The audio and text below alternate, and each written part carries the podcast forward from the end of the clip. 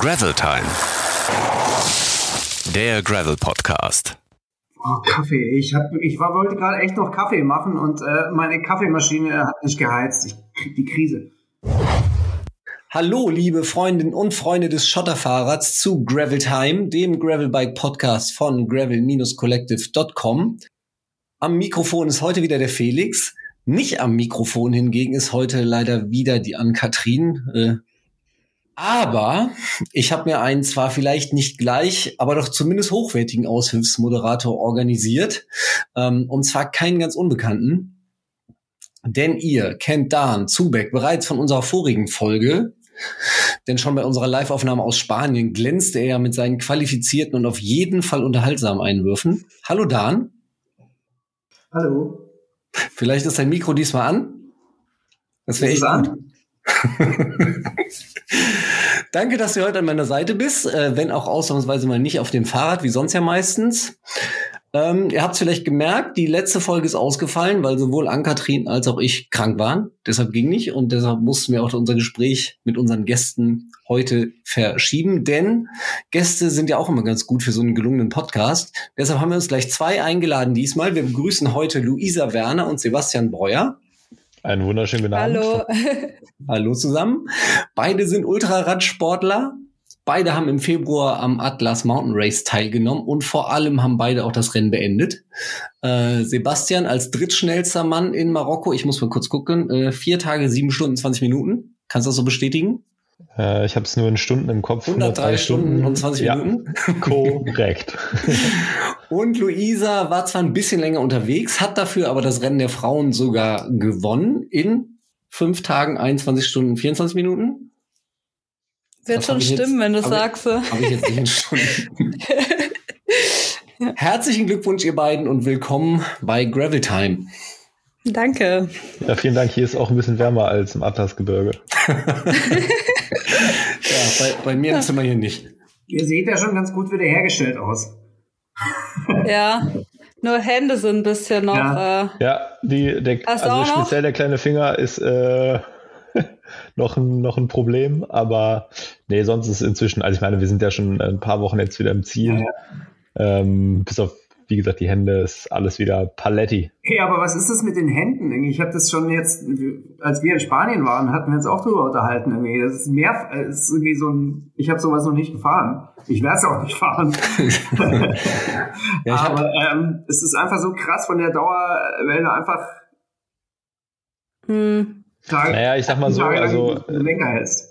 Nimm dir mal, nimm dir mal irgendeinen Lenker, der vielleicht bei dir in der Werkstatt rumfliegt und äh, greif den mal für äh, Ja. 100 oder 150 Stunden. Ja. Ähm, dann ist äh, die Frage, was deine, deine Finger dann ein paar Tage später noch dazu Ja. sagen. Ja.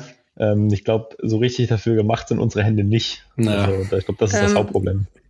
Das wohl hier am am Handgelenk, da sind wohl mehrere Nervenbahnen zusammen. Am Das eine ist der Karpaltunnel, ja. Karpaltunnel und das andere ist das Loge de Guyon, glaube ich, heißt der andere Mhm. Tunnel. Und der versorgt hier die beiden äußeren Finger. Und wenn der lange abgedrückt wird, dann kann sein, dass die Nerven geschädigt Mhm. sind. Aber es kommt wohl auf jeden Fall wieder. Man muss aber wohl sehr geduldig sein. Ja, ich habe ja, das ähm, mit Pierre Bischoff ein Interview gemacht, nachdem er damals das Race äh, Across America gewonnen hat. Und äh, der hatte noch monatelang Probleme mit seinen Fingern. Tatsächlich. Ja, das gibt's Also, äh, tatsächlich. Also ähm, ich hatte das nach Badlands ein bisschen mit den Füßen, komischerweise. Ja, ich auch. Ähm, Jetzt gar nicht. Ja, das ist immer so ein bisschen abwechselnd. Also nach dem Transcontinental damals waren es auch die Finger. Ähm, das wechselt sich bei mir mal ab, aber tatsächlich dauert das so vier Wochen, dann, dann geht das eigentlich wieder ganz gut. Und ich war jetzt vergangene Woche schon ähm, bei Paris-Roubaix zum Testen. Also ähm, ich bin, bin vergangene Woche schon Paris-Roubaix gefahren. nee, nicht ganz, aber ja, ich, ich bin übers Pflaster gefahren. Äh, auch äh, die flämischen äh, Klass, äh, Klassiker einmal abgedüst. Ähm, man merkt schon noch, aber man kann den Lenker schon wieder ganz gut halten. Von da an alles gut. Hervorragend. Paris-Roubaix auf den Pavés, da breche ich immer schon so in Tränen aus. Da muss ich gar nichts vorgefahren sein. ähm, Sebastian, du darfst dich nicht wundern. Luisa hat heute ein bisschen Heimvorteil. Äh, Sie war ja schon mal zu Gast bei uns vor ungefähr einem Jahr. Damals hat sie uns von Stimmt, Füchsen erzählt, die an ihrem Schlafsack knabbern. Mhm. Und äh, deshalb kennt Luisa auch schon unsere Gravel News, mit denen wir äh, mal locker flockig in die Folge einsteigen jetzt. Ähm, wie immer mein Hinweis an unsere Gäste. Wenn ihr Lust habt, dürft ihr auch gerne gleich eine kurze Neuigkeit oder Neuheit oder irgendwas Spannendes rund ums Thema Gravelbike und Bikepacking präsentieren. Irgendwas, was ihr im Kopf habt, was euch in letzter Zeit begegnet, beschäftigt, begegnet ist oder was euch beschäftigt hat. Ähm, also denkt schon mal nach. Auch du, Dan. Und äh, ich leg so lange mal los. Und zwar mit einem echten äh, Traumrad. Der italienische äh, Traditionshersteller Colnago hat das äh, C68 Allroad vorgestellt. Ähm, und der Namenszusatz Allroad verrät es schon, das soll kein reines Gravelbike sein, sondern eher ein Rennrad, das aber auch den flotten Ritt über die schönen, soliden Schotterwege nicht scheut. Dazu hat Colnago im Prinzip sein äh, Flaggschiff, das C86 Rennrad, entsprechend überarbeitet. Sprich, ein bisschen mehr Stack, ein bisschen weniger Reach für eine aufrechtere, äh, entspanntere Sitzposition, etwas tieferer Schwerpunkt, etwas mehr Platz im Rahmen und Gabel für bis zu 35 Millimeter breite Reifen, also kein Gravel, sondern eher so Rennrad Plus. Ähm, Montagepunkte gibt es praktisch gar keine, außer für die Flaschenhalter im Rahmen halt. Also auch da eher wie ein Rennrad. Auf Bikepacking-Abenteuer steht das Gerät also nicht unbedingt. Vor allem, und äh, das darf ich als alter Rennradfahrer und bekennender Colnago-Fan aber mal sagen, das Ding sieht richtig, richtig schick aus. Äh, per Handarbeit in Italien gefertigter Carbonrahmen. Sehr, sehr nice. Aber und jetzt kommt mal aber ein richtig dickes Aber. Hab, habt ihr das Rad schon gesehen? Ja. Ich Hier ja. einmal in die Runde. Ha, habt ihr gesehen, Nee, was da für ein mal. Preisschild dran hängt?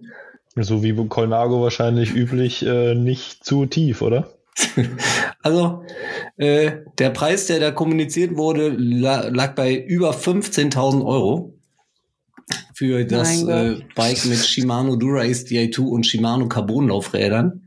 Also eine, eine sehr, sehr, sehr hochwertige Ausstattung, aber jetzt auch nicht Gold und Diamanten. Äh, ich habe heute Post bekommen von, von meinem Stromversorger zur Strompreisbremse. Vielleicht brauchen wir mal eine Fahrradpreisbremse. Was haltet ihr davon? ich kann tatsächlich, oder ich, ähm, ich kann ja von mir sagen, dass ich in der Fahrradindustrie arbeite. Was? Ähm, bevor ich bei, bei Schwalbe quasi den, den Job aufgenommen habe, war ich bei Riese und Müller, also Mhm. E-Bike, E-Bike-Hersteller, beziehungsweise eigentlich der Vorreiter im E-Bike-Segment in Deutschland.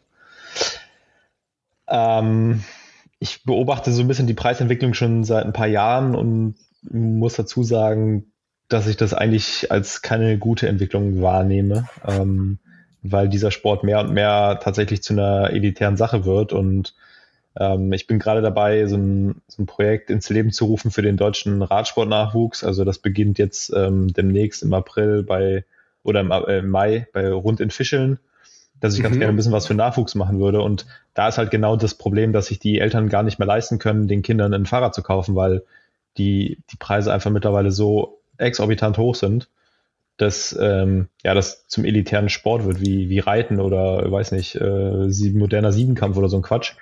Ähm, und das muss man einfach sagen, ist keine gute Entwicklung und da muss die Industrie, glaube ich, ganz, ganz dringend gegensteuern. Das ist äh, auf jeden Fall echt Wahnsinn. Wäre auch schon wieder ein eigenes Thema, über das wir mal reden können. Es ist jetzt schon eine Weile her, als ich mein erstes Rennrad gekauft habe. Das war, das hat damals, was, wo ich echt eine Weile gespart habe, hat irgendwie 3000 Euro gekostet.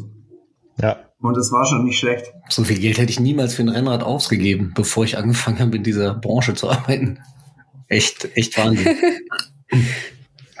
Andererseits hat Specialized ja äh, zum Beispiel als einer, als ein Hersteller die Preise aktueller Modelle auch schon wieder gesenkt zum 1. März. sind aber Ja. trotzdem noch bei 12.000 Euro bei den guten Rädern oder wie? Da kriegst du ja Also- mehrere Autos dafür schon Ja. fast, oder? Also, Genau, weg vom Fahrrad zurück zum Auto. Ja. Ja. ja, ist krass. Also, Ja, also da sprechen wir, sprechen wir nochmal in, in Ruhe drüber. Alle Infos zu dem neuen Colnago C 86, nein, 68, das ist aber auch wirklich schwer. C68 Allroad findet ihr natürlich auf gravel-collective.com. Äh, es gibt das Rad auch in günstigerer Ausstattung, aber da gibt's noch keine Preise zu. Ich glaube, Ultegra DA2 ist so das niedrigste. Ähm, Muss deinen eigenen Sattel aber mitbringen. Was musst du? Deinen eigenen Sattel mitbringen. Ja, das mache ich sowieso immer. Das Ja, äh, gut. solltest du touché. ja wissen. Touché. So, ihr seid dran. Wer will anfangen? Dan, habt ihr was? Ich, Dan sagt, Dan sagt immer, er hat nichts und dann haut er irgendwie nee, ich habe noch was, ich hab noch was äh, völlig Eigennütziges diesmal. Ich bin, ich bin ja äh, umgezogen, Ungezogen? umgezogen. Ach so. Ich bin ins Wendland gezogen von Berlin und ich, ich versuche, ich fahre jetzt hier gerade irgendwie. Ähm, Nein, ja, wir bringen dir deine Sachen nicht aus dem einen Haus rüber. eigentlich nur noch so Solo Group Rides, weil ich habe bisher noch keine einzige Gruppe gesehen hier.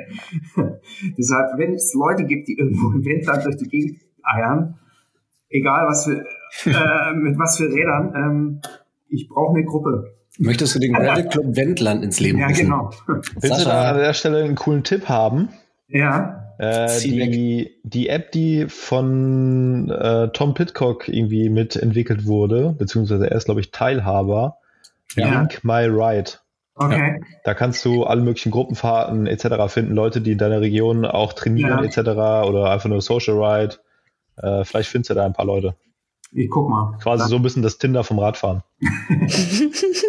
Hast du jetzt gerade Dans Spot gecaptured hier, Sebastian? Ja.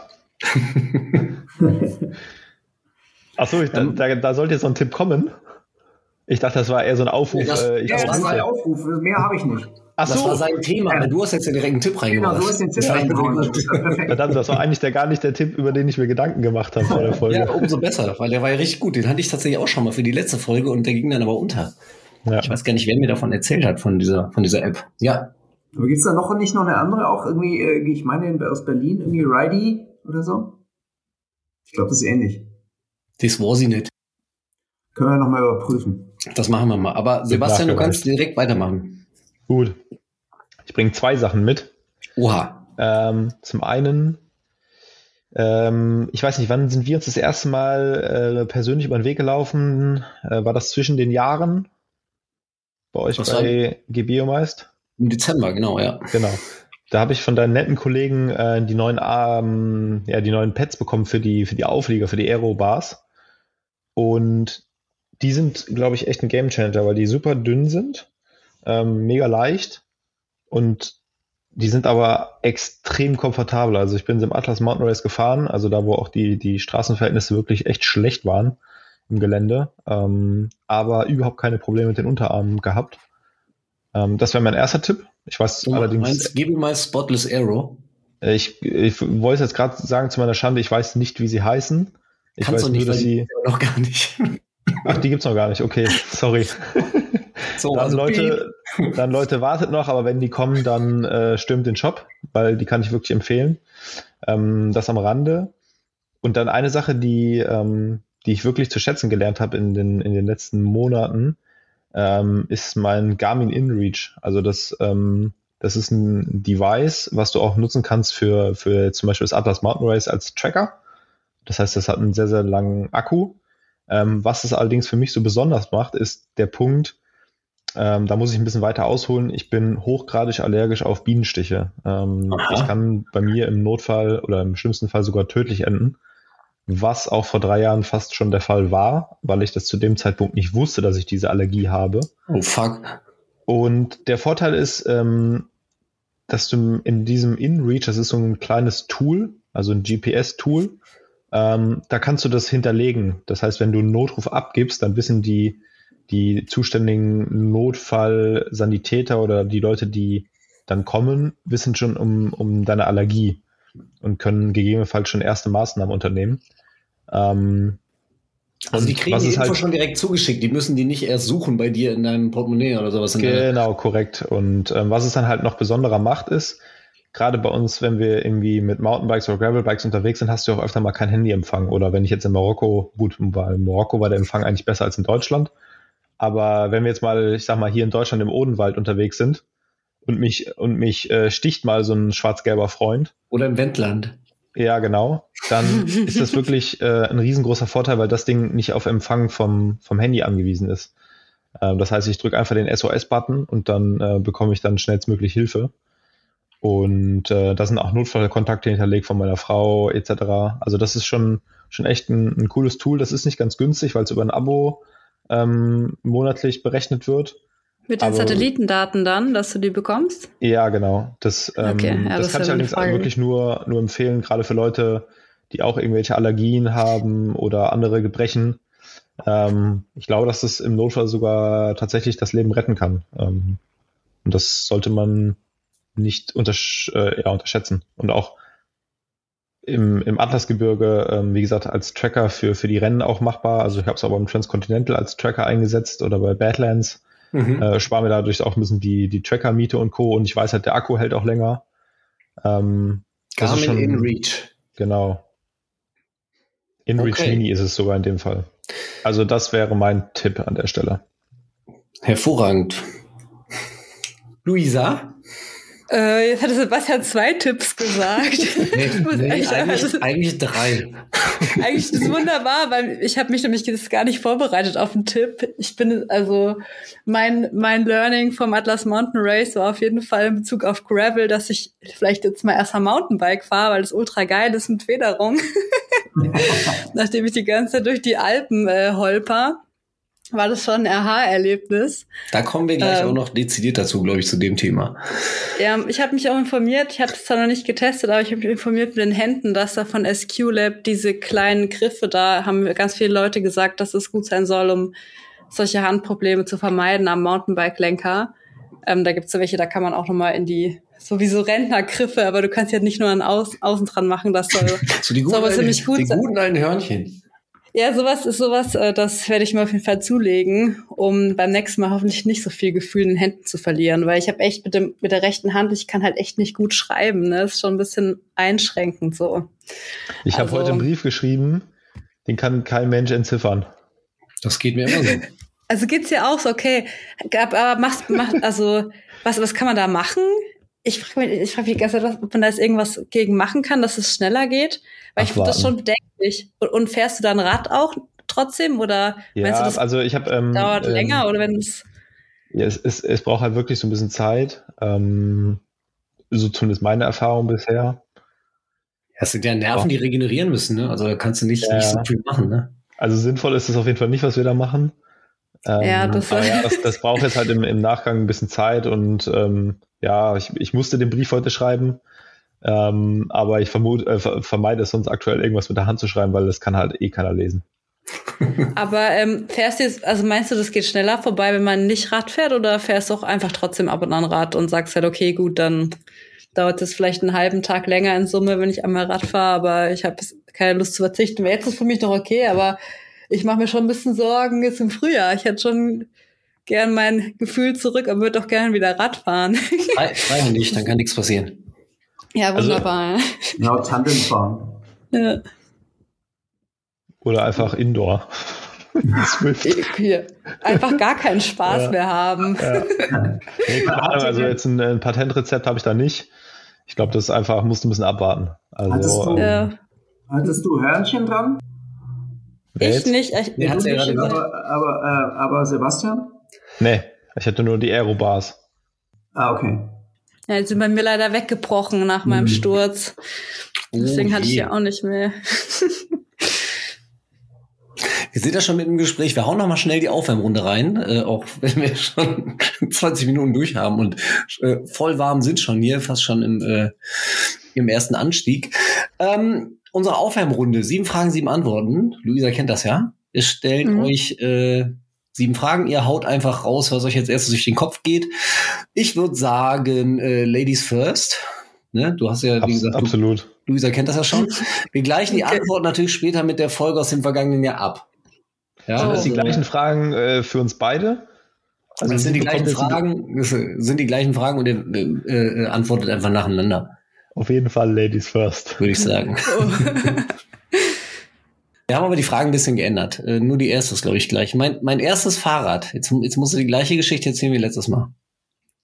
Scott Speedster war mein erstes Rennrad. Davor gab es sicherlich noch andere. So ein Pucki war bestimmt noch dabei. Darfst auch gerne davon erzählen. Okay, aber das reicht schon. Sebastian? Äh, tatsächlich auch ein Pucki im Mint, äh, ja, so, wie heißt die Farbe? So Mintgrün, würde ich sagen. Mit Stützrädern.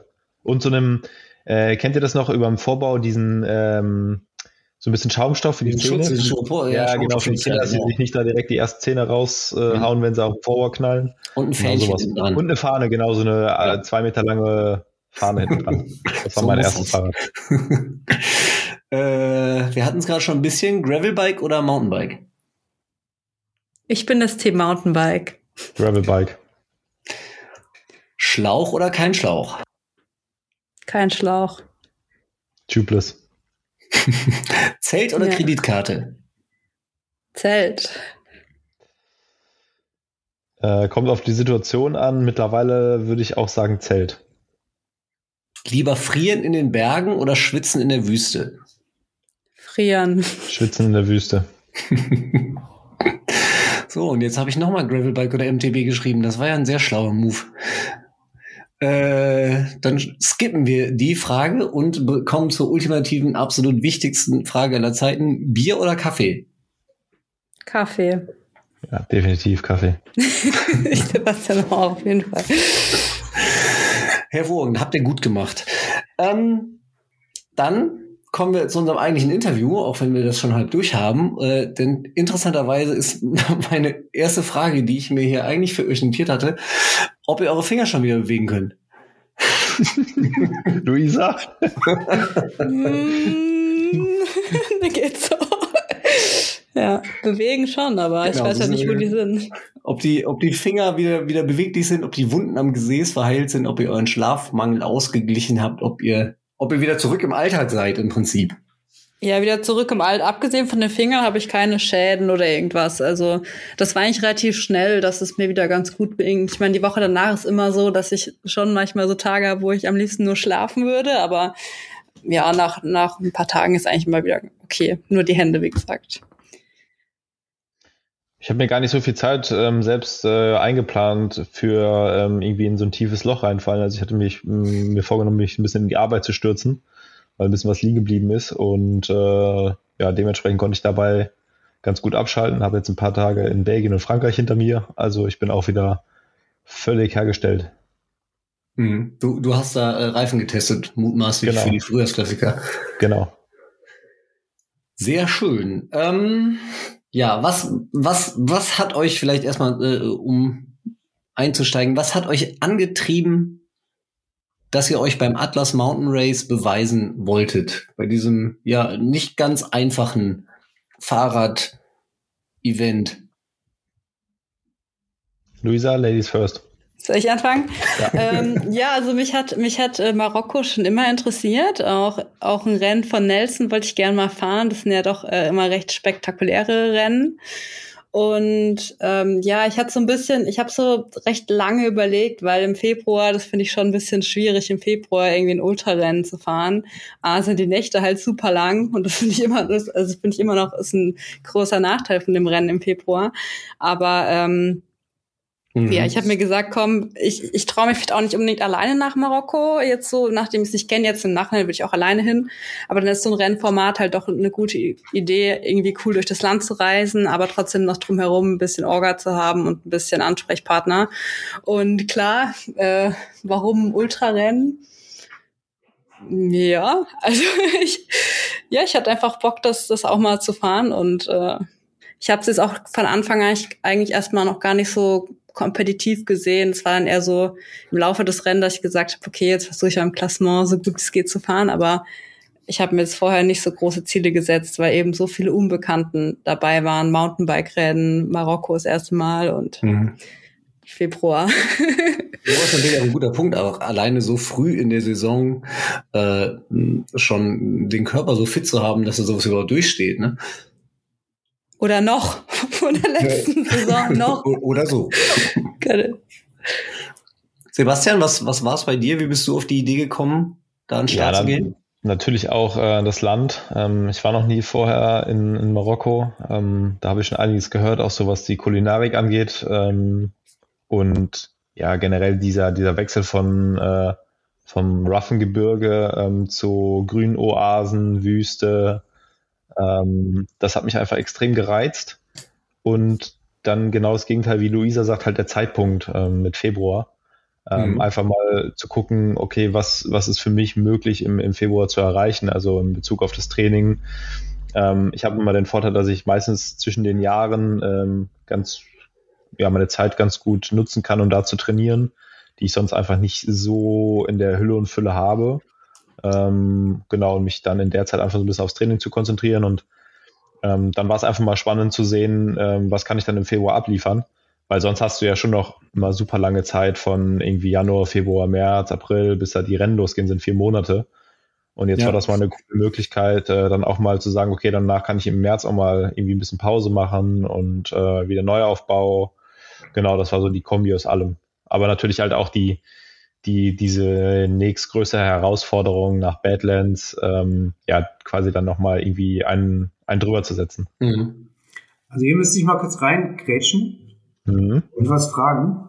Das musst du mir erklären. Kulinarik und Atlas Mountain Race. Die, diese Kombi.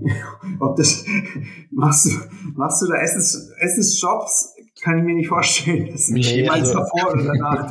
Ja, es ist, also für mich ist tatsächlich. Drin mal schick essen. Ja, äh, für mich ist es tatsächlich. Variation. Ja, wobei, äh, da, da, muss ich allerdings tatsächlich sagen, ich habe während des Rennens auch nicht schlecht gegessen. Also, ja. ähm, ich habe wirklich sehr, sehr penibel drauf geachtet, was ich esse, damit ich mir nicht den Magen verderbe. Ja. Aber für mich war das immer so, okay, Omelette geht. Das war auch so die Rückmeldung, die ich vorher von anderen bekommen habe, die es gefahren sind. Ähm, Tagine geht auch. Ähm, die habe ich immer ohne Fleisch gegessen. Und auch generell in den ganzen ähm, Tagen nichts mit Fleisch angerührt und auch in der ganzen Zeit in Marokko nicht. Ähm, aber sonst war das eigentlich völlig in Ordnung. Das Brot ist dort sehr, sehr lecker. Ähm, aber für mich ist es halt auch mehr so die, diese auch die, die ganze Reise. Also ich war jetzt mhm. ja fast zwei Wochen dann in Marokko äh, am Ende.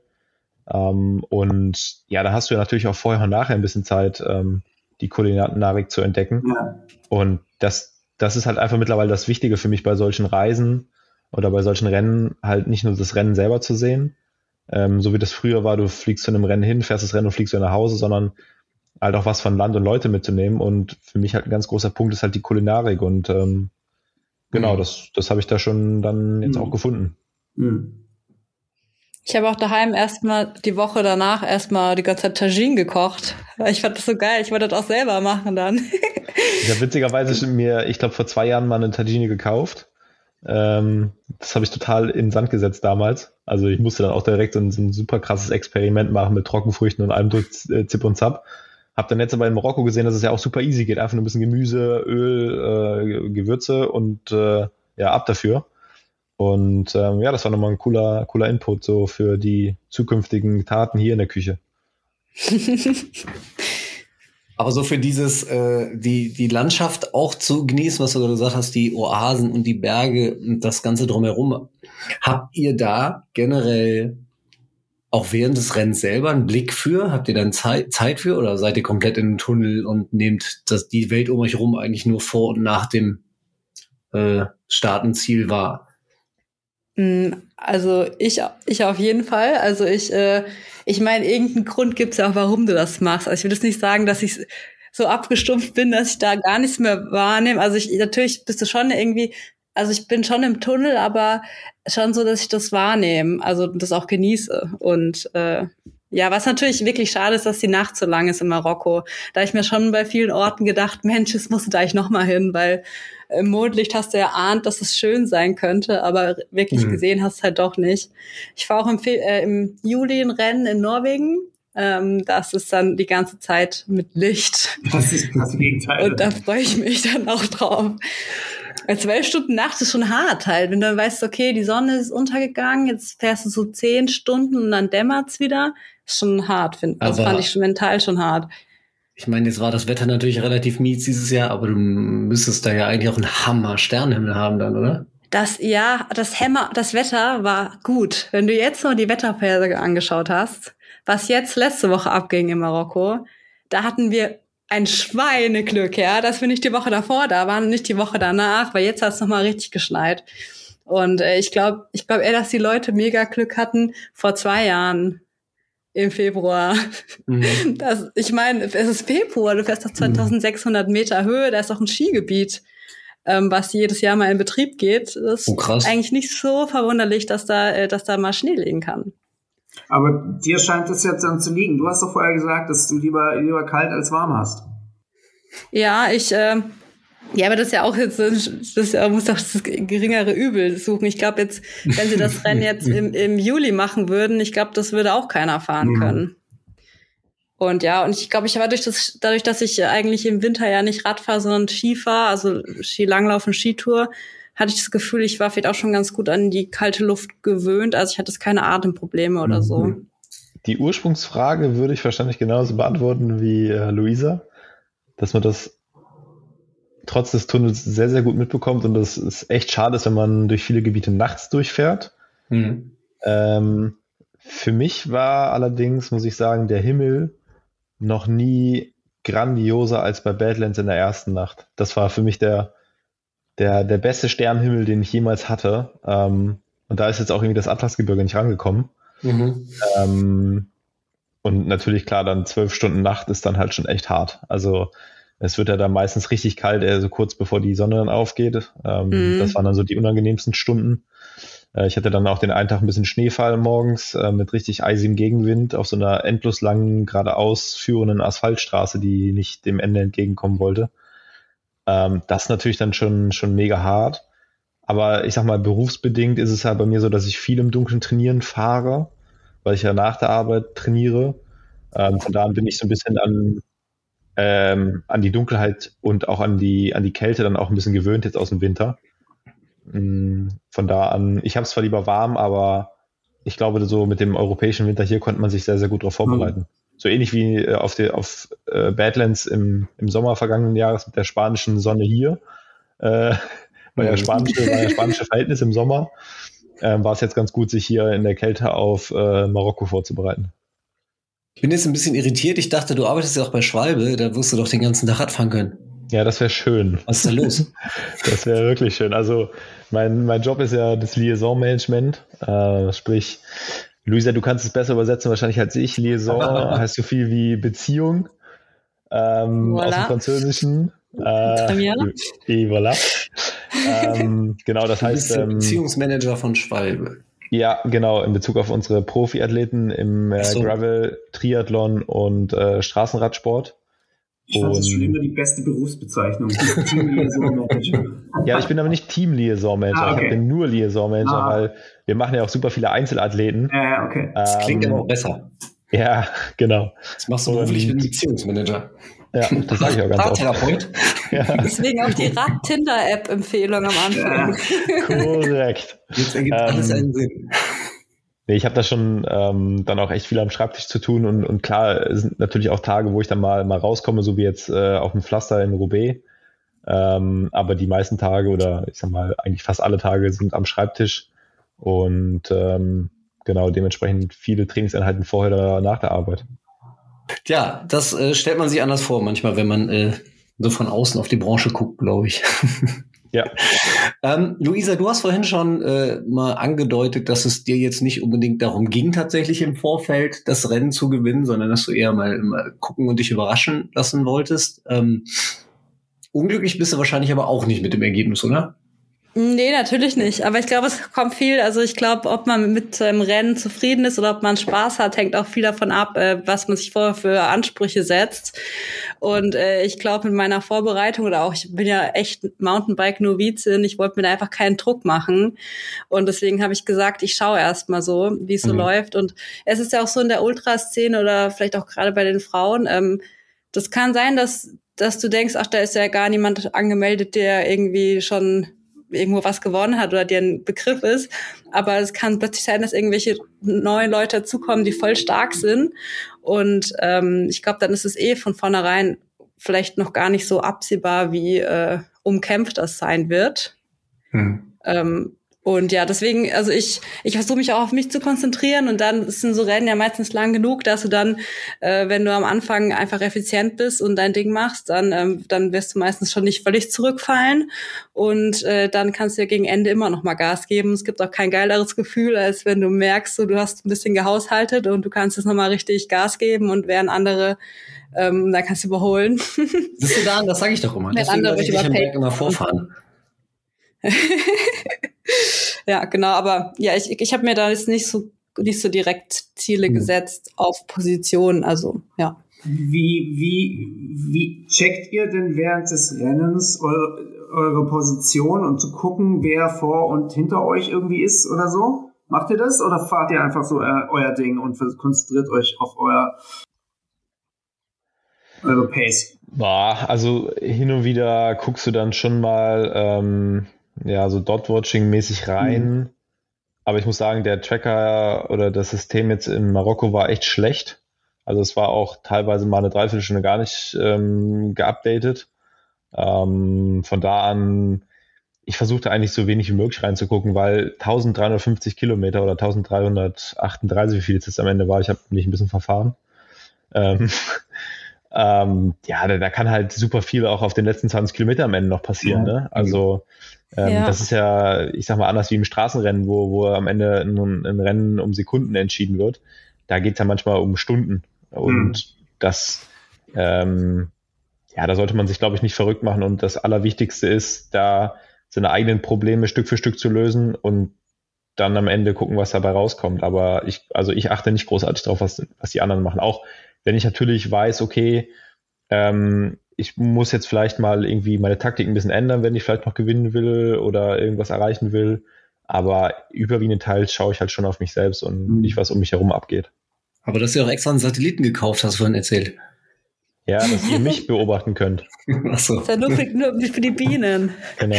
Ja, aber das, als, als ihr das gefahren seid, waren wir ja gerade in Spanien und ich fand es eigentlich, also wir haben echt ich immer morgens und abends einfach immer noch äh, Dot-Watching gemacht. So. Und äh, ich fand es halt echt schon spannend.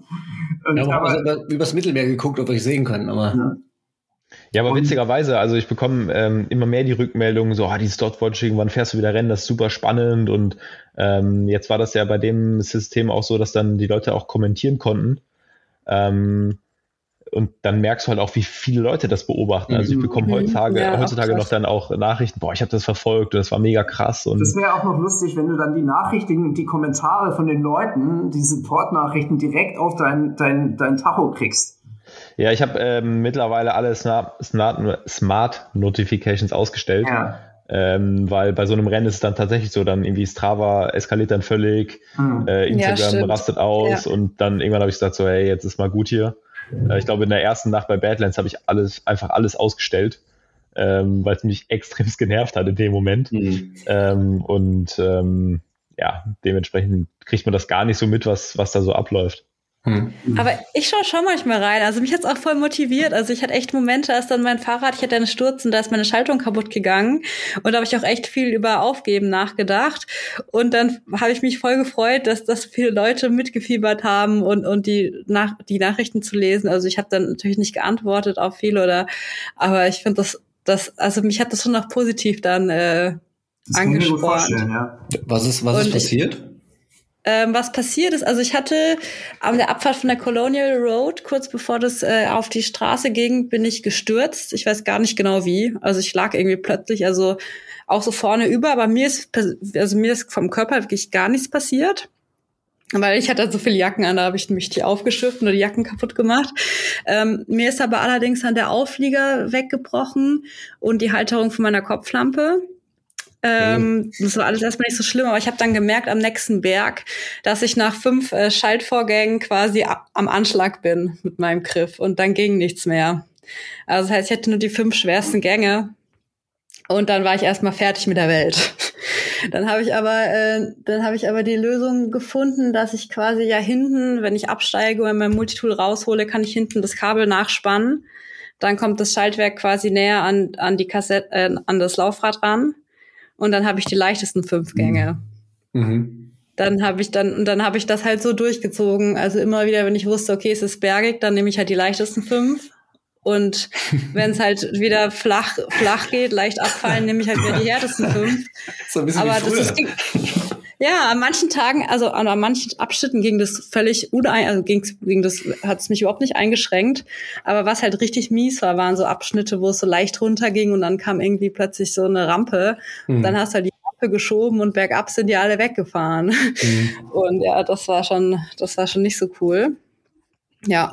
Genau. Das ist ja dann aber auch in dem Streckenabschnitt passiert, ab, wo es dann eigentlich auch erst richtig arschig wurde.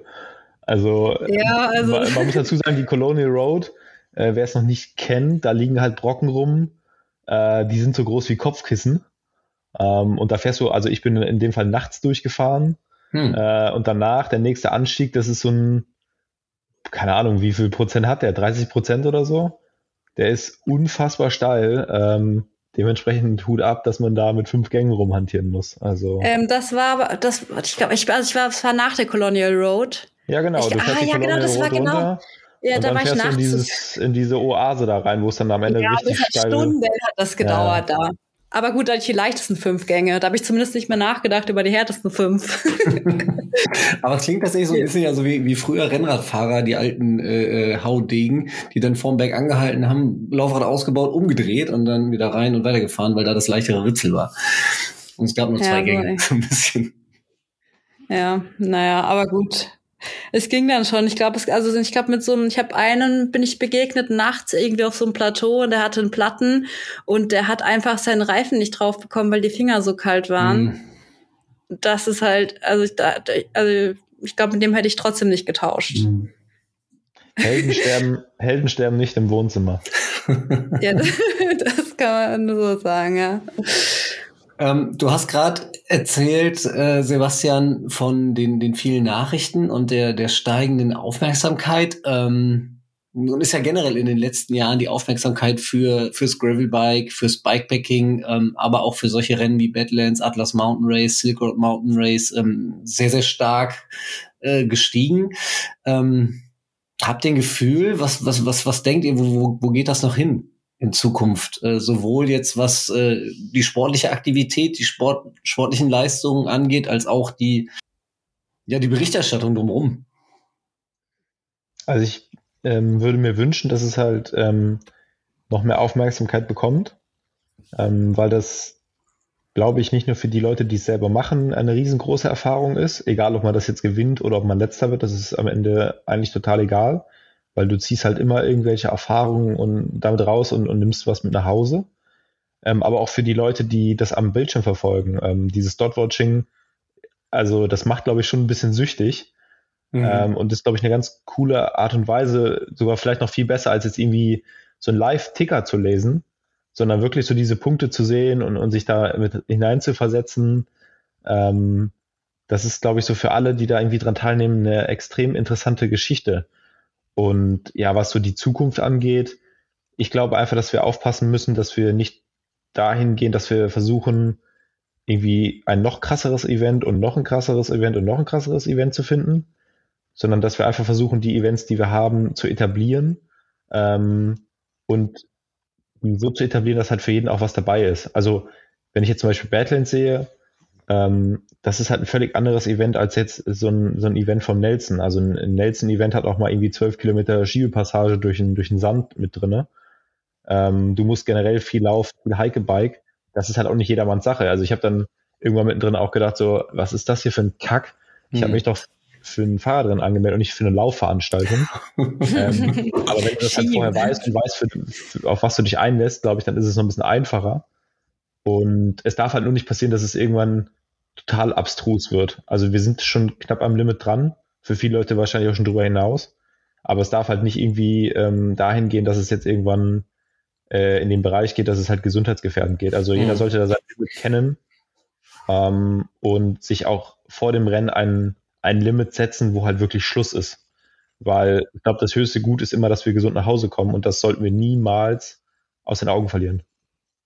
Zumal, äh, wenn ihr jetzt ja schon berichtet von den Problemen, die ihr auch so schon habt, wo ihr ja verhältnismäßig problemlos durchgekommen seid, ne? Ja, also ich, egal wie du das, wie du das angehst, du wirst immer Probleme haben. Das, solche Rennen sind ja letztendlich, du musst ein Problemlöser sein. Äh, da geht es nicht darum, dass du immer die schnellsten Beine hast, sondern dass du Probleme lösen kannst. Äh, ob Sitzprobleme sind, ob es Fingerprobleme sind oder ob das Schaltwerk am Arsch ist oder der, der Aerobar abbricht ähm, du musst halt einfach mit jedem Ding umgehen können. Das ist ein bisschen wie im wahren Leben auch. Also ähm, du kommst dann irgendwann wieder nach Hause und dann stellst du fest, dass die Probleme, die du vielleicht gerade zu Hause lösen musst, ja viel kleiner sind als die, die Probleme, die du während so eines Rennens erfährst. Mhm. Und dazu zählt zum Beispiel. Das ist schön, das hast schön gesagt jetzt. ja, aber weißt du, das, das stimmt, nee, das stimmt, ja. Du, du, du stellst dann auch irgendwie fest, dass ähm, wenn du durch so Länder durchfährst, die Leute, die da leben, die haben keine Heizung, die haben keine warme Dusche vielleicht und die haben auch nicht vielleicht jeden Tag was zum Essen auf dem Tisch stehen. Und äh, wie oft beklagen wir uns hier in unserer Komfortzone über das Leben und dann gehst du da hin und stellst halt fest, wie die Leute da leben. Mhm. Ähm, aber wie gleichzeitig wie dankbar und, und gastfreundlich die sind. Und das ist hier gar nicht in, in Europa ja gar nicht möglich. Ich sag mal, hier in Deutschland können dich tot über dem Zaun hängen, das wird hier keinen interessieren. In Marokko hältst du kurz an, weil du nur mal kurz durchschnauben willst und du wirst direkt angesprochen, ob alles in Ordnung ist und ob du Hilfe brauchst. Das wäre hier halt undank äh, undenkbar. Mhm. Und ich glaube, das sind so Erfahrungen, die sind halt extrem wichtig ähm, und die, die ziehe ich halt auch da draus am Ende. Mhm.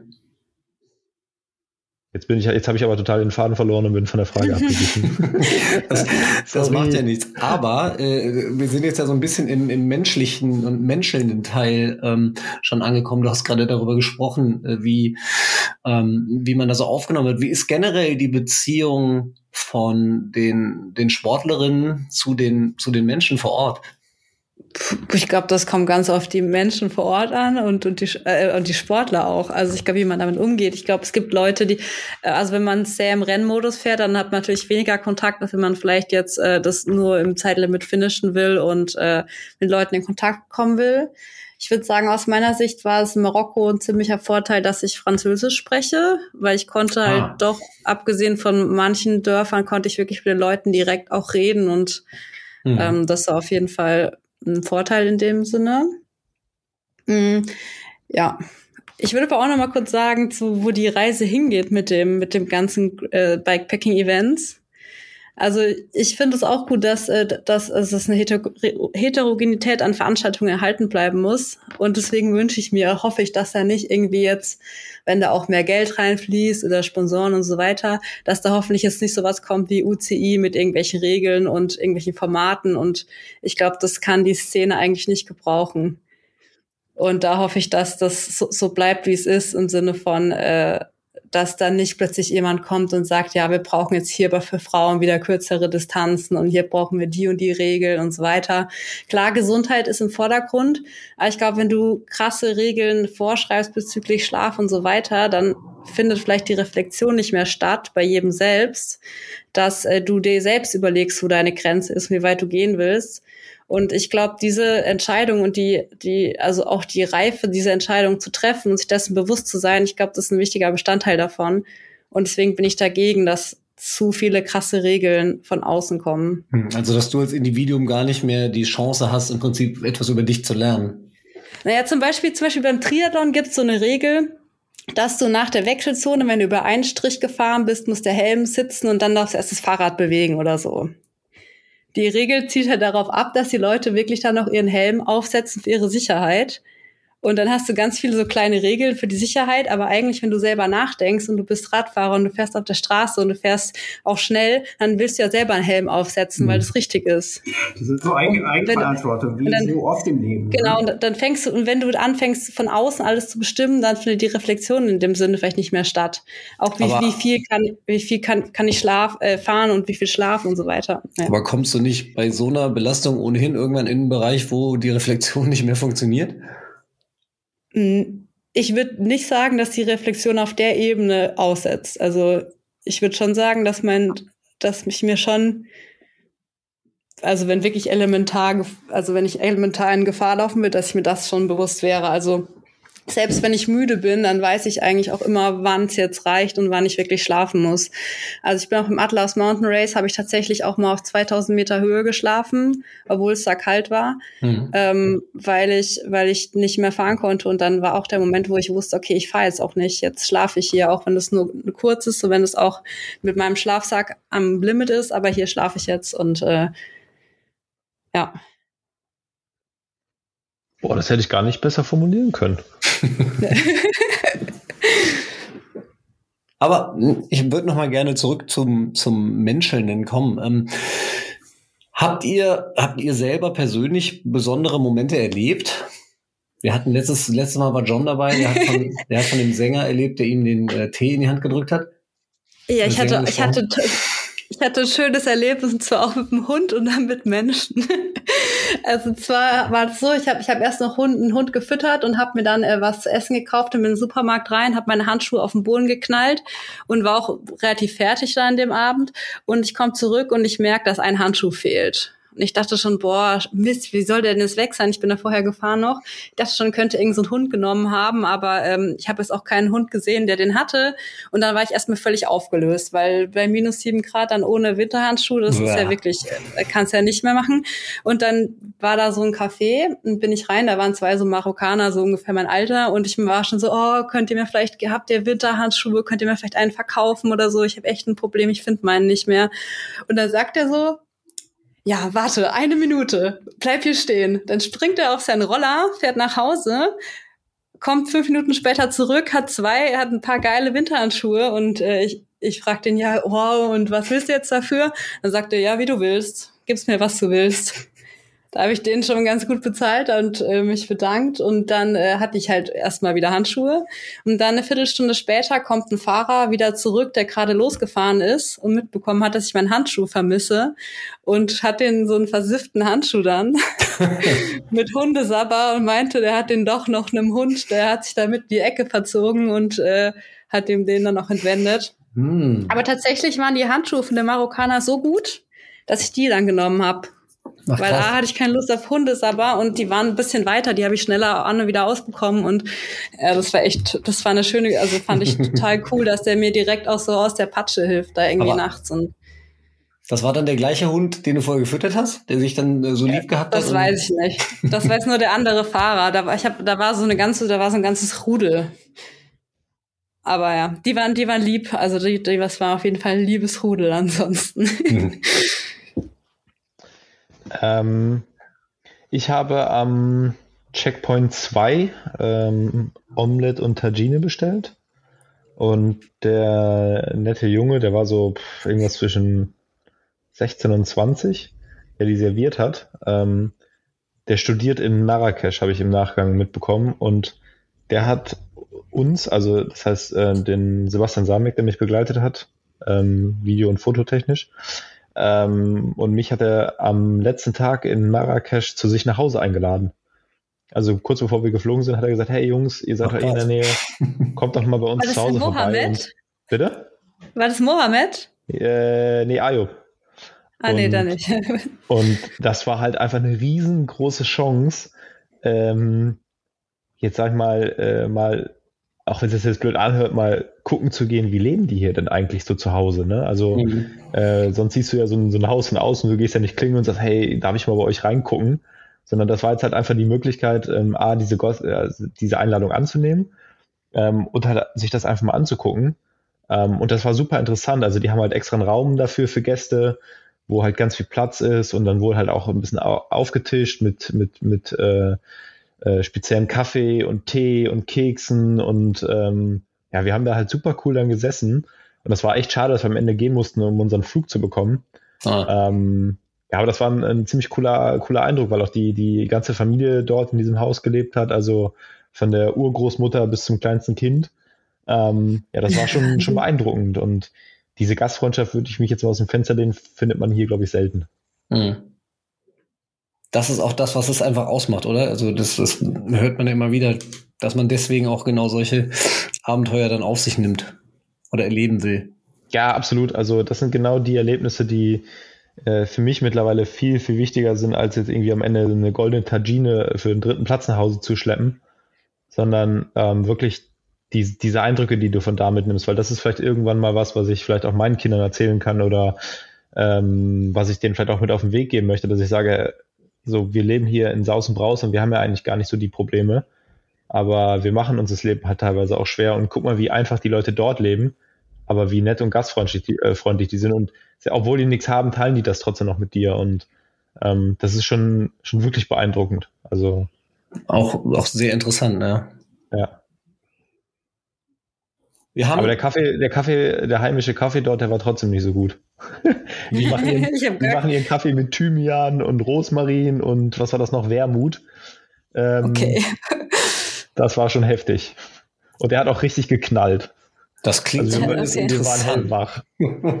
ja, Ich, habe war- gar nicht also, richtig Kaffee getrunken. Ich habe es auch drauf angelegt. Also es gab halt erstmal nur Tee und ich wollte halt unbedingt wissen, wie die ihren Kaffee zubereiten. Und irgendwann hat er gesagt, so, ich mache euch jetzt welchen. So, und der Basti, der neben mir saß, der eigentlich eh nicht ganz so viel Kaffee trinkt, der musste dann mittrinken. Und ich hatte schon Schwierigkeiten, aber ich glaube, für ihn war es halt noch härter. Aber wir haben es beide brav ausgetrunken. Aber wir waren danach auch hellwach. Also wir hätten, glaube ich, die ganze Nacht durchraven können. Aber während des Rennens hat, habt ihr da auch Kaffee getrunken? Also ich meine, oder äh, ich meine, je, je, je länger das Rennen geht, also für mich ist es einfach unvorstellbar. Das ist halt einfach dieses, äh, weiß ich nicht, so ein, vielleicht auch Training oder dieses einfach diese mentale Stärke zu haben, so lange im Rennen so auf die Konzentration zu halten. Das ist für, also es ist echt faszinierend für mich. Musste einfach machen. Ja. Also ich sag mal so, Badlands war ja auch das, das erste Mal im Grunde genommen für mich Hm. in der Art und Weise. Ähm, just do it. Also irgendwie wird das schon gehen. So ist das war Ja, das ja, ich Mal, merke, dass ich weiß halt schon, manchmal ist es, wenn ich mit dem Auto irgendwo hinfahre und dann vielleicht fahre ich zwei Stunden, dann wäre ich schon müde, dann muss ich mich irgendwie auf Raststätte fahren und mir kurz irgendwie 20 Minuten dösen oder so. Ich hörte Aber davon. das ist ja auch viel Einstellung. Also manchmal, wenn ich irgendwie eine 60 Kilometer Tour fahre und ich denke, naja, es sind halt jetzt nur 60, dann kann das auch dann vom Kopf her, finde ich, lang werden. Aber wenn du weißt, okay, du, du fährst jetzt eh die ganze Zeit Rad und dann zwischendurch ist eigentlich, geht's, schläfst du kurz, dann geht's, du fährst du auch schon wieder die ganze Mhm. Zeit Rad. Und du machst, du weißt, es ist schon drauf eingestellt, dass du das die nächsten Tage jeden Tag machst. Dann finde ich, manchmal ist es erstaunlich, wie die Kilometer dann runtergehen. Da kann ich mir dann schon auch vorstellen, weil das einfach eine ungesehene, für euch jetzt ungesehenere Landschaft nicht das, wo du jeden Tag fährst, sondern ist das äh, Flashstein wahrscheinlich dann einfach immer da auch noch, ne? Ja, und ich finde auch einfach dieses Reisegefühl, alles zieht so vorbei, auch so die Tage vermischen sich irgendwie so. Also das finde ich ist auch ein, also finde ich auch ein schönes Gefühl irgendwie. Du bist dann doch so im Moment und, und gar nicht irgendwie so. Also ich denke schon mal, ja, okay, der nächste Checkpoint kommt jetzt dann und dann, aber trotzdem verschwimmt es irgendwie alles Mhm. so und das Mhm. wird so außer Relation gesetzt. Jetzt werde ich, ähm, also für mich ist zum Beispiel auch so diese, diese Stresslosigkeit. Also ich sag mal, ich habe zum Beispiel tagsüber recht viele Meetings oder Telefonate, die anstehen oder dies, das, jenes, oder ich muss noch irgendwie kochen oder so Kleinigkeiten, der Hund muss raus. Mhm.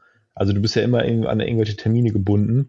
Ja. Und da ist es halt einfach so, du weißt halt ganz genau, die nächsten fünf Tage gibt es nur einen Termin und der ist mit deinem Fahrrad. Mhm. Ja. So, scheißegal. Ja. Es ist Das alles ist- egal. ja. Du hast gar keinen Stress und ob ich da morgen oder übermorgen ankomme, da kräht kein Hahn nach. Das ist, ist am Ende für mich. Ist es cool, wenn ich vielleicht heute da ankomme und nicht morgen.